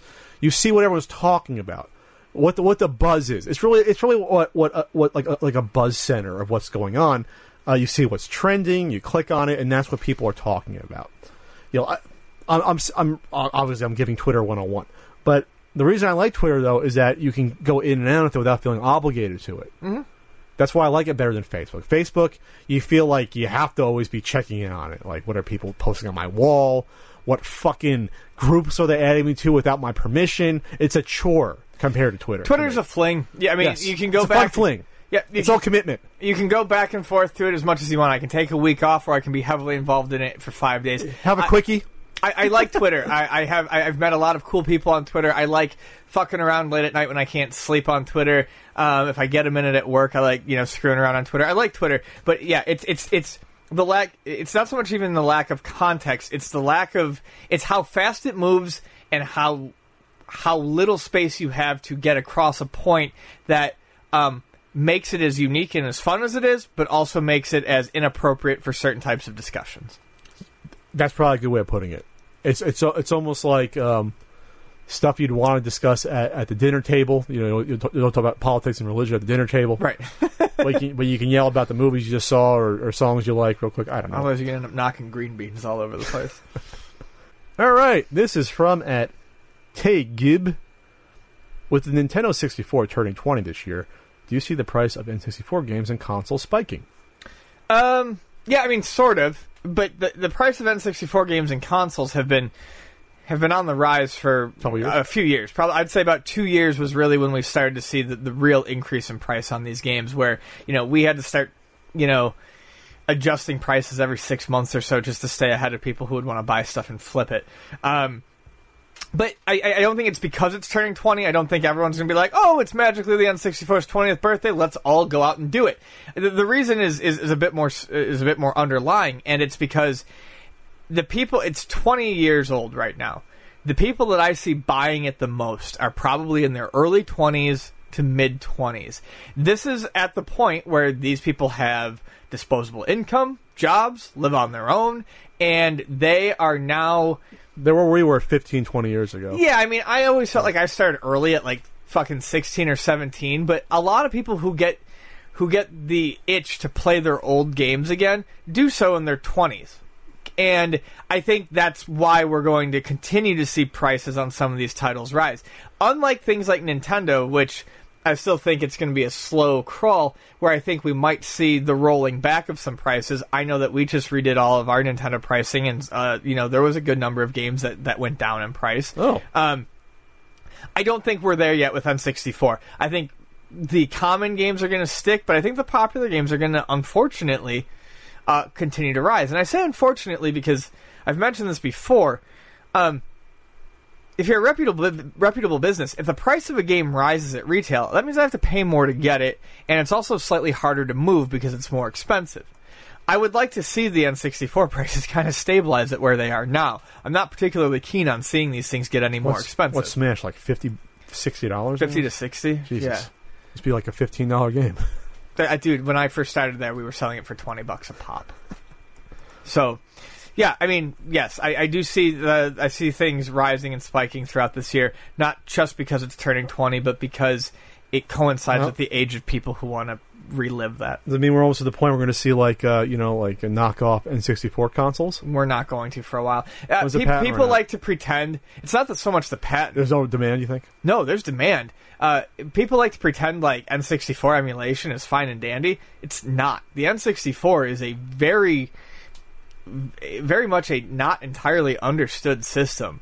Um, I mean, we, we are they are making progress. Things are more than playable. You know, uh, there are EverDrives, but we're also on like the third or fourth version of the N64 EverDrive because they're still figuring this shit out. The N64 is well known to be one of the more complex systems out there, and I think we're a long way off from some sort of system on a chip clone. Okay, that makes that makes perfect sense. All right, All right, this is from NES underscore is underscore more. NES is more. Um, you can keep your uh, you can only keep your M82 No. and enough games to fill it. No EverDrive. What games do you choose? Oh. Well, what do I have my Mini 2? I'll put some music in here. I got DuckTales, Ian approves. Yep. Castlevania, Super Off Road, Blades of Steel, Rad Racer, Life Force, Mike Tyson's Punch Out, Sky Kid, Super Dodgeball, Hogan's Alley, Metroid, and Super Mario 2. Out of those, I would definitely keep DuckTales, Castlevania, uh, maybe Blades of Steel, uh, Mike Tyson's Punch Out. No, no, you gotta take Sky Blades of- Kid. You gotta take Blades of Steel out for ice hockey. Well, I'll, I definitely want a black box game in there because the first time I ever played it, uh, I think I told you, Urban Champion was in there and Kid Icarus. Definitely keeping Super Punch, uh, Super Punch Out, Super Dodgeball is one of my favorite games in the system. Yep. Um, and Super Mario 2 is my favorite Mario game out of all three. So then, you know, I, I maybe get a baseball stars in there. I would do a black box game though. Black box game. What about, what about what about Danny? maybe Ice Climber, Little Danny. Eh, that's too obvious. Why would you say that? We never talked about Danny Sullivan's Indy Heat. You couldn't take him out for ice cream if he was stuck in the M82. what what black box game would you put in there? Oh, was I- it, I- you want you need at least one Zapper game out of the twelve. Well, you've got Hogan's Alley. And Is that I- probably the one you put would, in? I would Or- say Hogan's Alley or Wild Gunman. As simple as Wild Gunman is, I'll stick with Hogan's Alley since that was Sure. the game that that's like the secondary Zapper. I just think the more simplistic light gun games work better than the more complex. Uh, and Wild Gunman we- is very simple. we always talk about the holy trinity of black box games because I put in the back cover of the book: Excitebike, Hogan's Alley, and Kung Fu. If if I had to do it and I had only one black box game I could put in there, you can probably guess which Pro one Wrestling? it is. No, it would actually be Balloon Clue Fight? Clue Land. Oh, okay. Well, you're a weirdo. I love Clu Clu Land. Clu Clu Land, Balloon Fight, and Pro Wrestling It's are like, it's all, like, it's are all putting, good choices. It's like putting though. Donkey Kong Jr. math in for me, putting in Clu Clu Land. I, I put. I mean, I, you're not wrong with those two choices. I'd probably put all three in. but you would say ice hockey instead of Blades of Steel. Yeah. To me, to me, they're both both the same quality. Just different games. No, they're both fucking fantastic. I just think the history we have with ice hockey it deserves to be Oh, in there. oh, well, I know we always have close matches. Yeah. Uh, would you put in like Tecmo Bowl? Would you keep it to a certain era before 1990 to sort of keep that Yeah, motif? sure, yeah, I think by then, by then, probably the M82 was sort of going out of style. Probably after 90, 91. I would probably do it pre ninety, just because I mean we're talking the M eighty two. This was to demo the system in its early years. Yeah, so like I'd prob- 88. I'd probably keep it before 87, ninety. 88. Like I would say eighty nine is the cutoff. So, but maybe cut off at Super Mario 3. Yeah. Early 90 and before. Mm-hmm. Well, what, would you put in? A couple more? Um, what else would I put in? I You got shit. DuckTales in there already. I would, yeah, Ducktales would be an obvious for me. Um, Rockin' Kats would be too late. Uh, I'd probably put Zelda 2 in there. I, I don't think that would be a question for me. Um, I would also likely put in. Fuck, the Mario for me would be tough. I hate to sound stereotypical. I'd probably just put Mario 1 in. Oh, okay. Uh, because I actually think Mario 3 is one of my favorite games, but Mario 1 is just, I don't know, quintessential to it. Um, or you put in Mario Duck Hunt and get get bang for your buck. no, I'm not going to be. I'm not, be I'm cheap. not, I'm not going to be cheap. You gotta cheap. This is- yeah, because that would not have been in there. Uh, Uh, they only would put in games that you could buy. Castlevania would be in there for Oh, me. Uh, Mega Man 2 would be in there for me. Okay, you got to throw in a Mega Man. You got to do that. No unlicensed games. No, no, that's, that's unholy. Kitty City would not be. You can't Kitty do City that. would be caught dead putting that in their M82. You can't do that. I'm trying to actually think what Kitty City had in theirs. I really wish I could remember, but all I remember is Urban Champion because I could barely beat a guy in the, in the two minute time limit. You know, whatever it was, a minute before they reset. And Kid Icarus, I couldn't even get halfway up to the level before it reset. Those two I remember specifically were in there. There was probably a game like I don't know, maybe a Kid Niki in there or something, a third party that was Star of off. Soldier. I'd put Star Soldier. You put in a- there. you put a I- shooter I, I would like a good simple shooter in there. We, we, I'll come back to this. You know what? I'm going to get Life Force the hell out of there. Uh, uh, I've been souring on that in the past years from the last podcast. I'll, but I do have I do have Sky Kid in there though. That's pretty. That's good, It's yeah. like it's like 88, I think, or 87. That's clutch. Um, and then Maybe you know, Mappy Land. Oh, Jesus God. You know, I just released that uh, video game years uh, '83. I started cutting it up, which to me is when it starts to really. And the Mappy Land segment is, is, is, the Mappy segment is like fantastic. there's, there's, I mean, there's so many good segments in '83, but that was, that was one of your shining moments. When did I do Dig Dug? Dig Dug was '82, 82. wasn't it? Yeah. Oh yeah, it's- yeah. Our, our, our Namco build up. We're spinning off. We're spinning off. Hit me. Okay. Um, at Kev Bibach, Bibach, do you think limited edition or special edition releases of games are overpriced or are they worth it? I say this about a lot of things, and I think I've said this about these on here before, and it stands. It is worth it if you want it. Um, are they overpriced? Yes, probably. Um, will they maintain any value? Uh, no, not not at all. Um, you know, are they worth it? Like I said, well, that depends if you want it. But are they worth it in terms of collectability or monetary value? No. I cannot tell you how many times people come in with huge boxes of shit and they just have all the toy crap from these special editions in there and they expect me to give them money for it. Oh, well, this was limited. No, it wasn't in any real sense of the word limited. Some, like the stupid Pip Boy sleeve that holds your phone, was pretty tough to get. We should probably put them on, show them the Yeah. camera, while we talk about it. of course. But um, honestly, in five years' time, I, I mean, No I could be wrong. It's I- trash. no one's going to give a shit. I'm going to see those come into the store, and no one's going to It's want like them. the Call of Duty night vision goggles. but someone's going to want me to spend money on them. Um, and my whenever people bring that up, I'm like, well, no, it's not worth anything. Well, it was limited. Well, then why are you getting rid of it? Well, I don't want it anymore. It's just taking up space. It's taking up Yeah. space everywhere, and I don't want it because it's taking up space. like those Arkham freaking the, the Joker statue. I saw some guy open one up new. Yeah, it looked cool as hell. I don't want it anywhere though. I you got, know.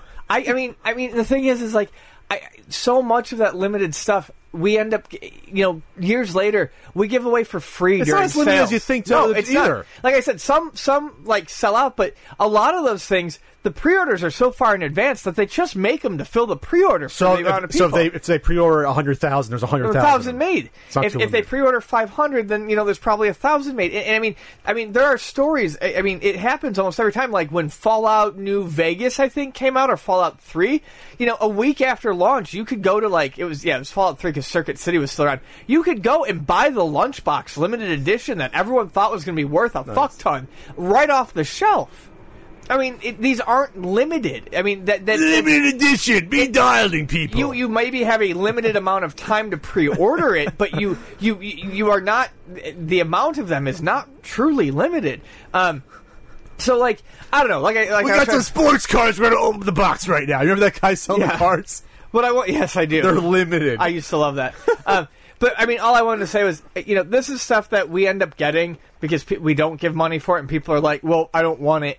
So we give it away for free during sales, or if a customer sees it behind the counter and they take a particular interest in it, I give it away for free. I got, I took the Alien from a limited edition Colonial Marine set because I did. I mean, I don't want the fucking game, but the Alien looked cool, so I took it. It's now in my house. I didn't buy the limited edition. I didn't pay a fucking thing for it. I certainly didn't pay a thirty dollar premium on top of the game to get it.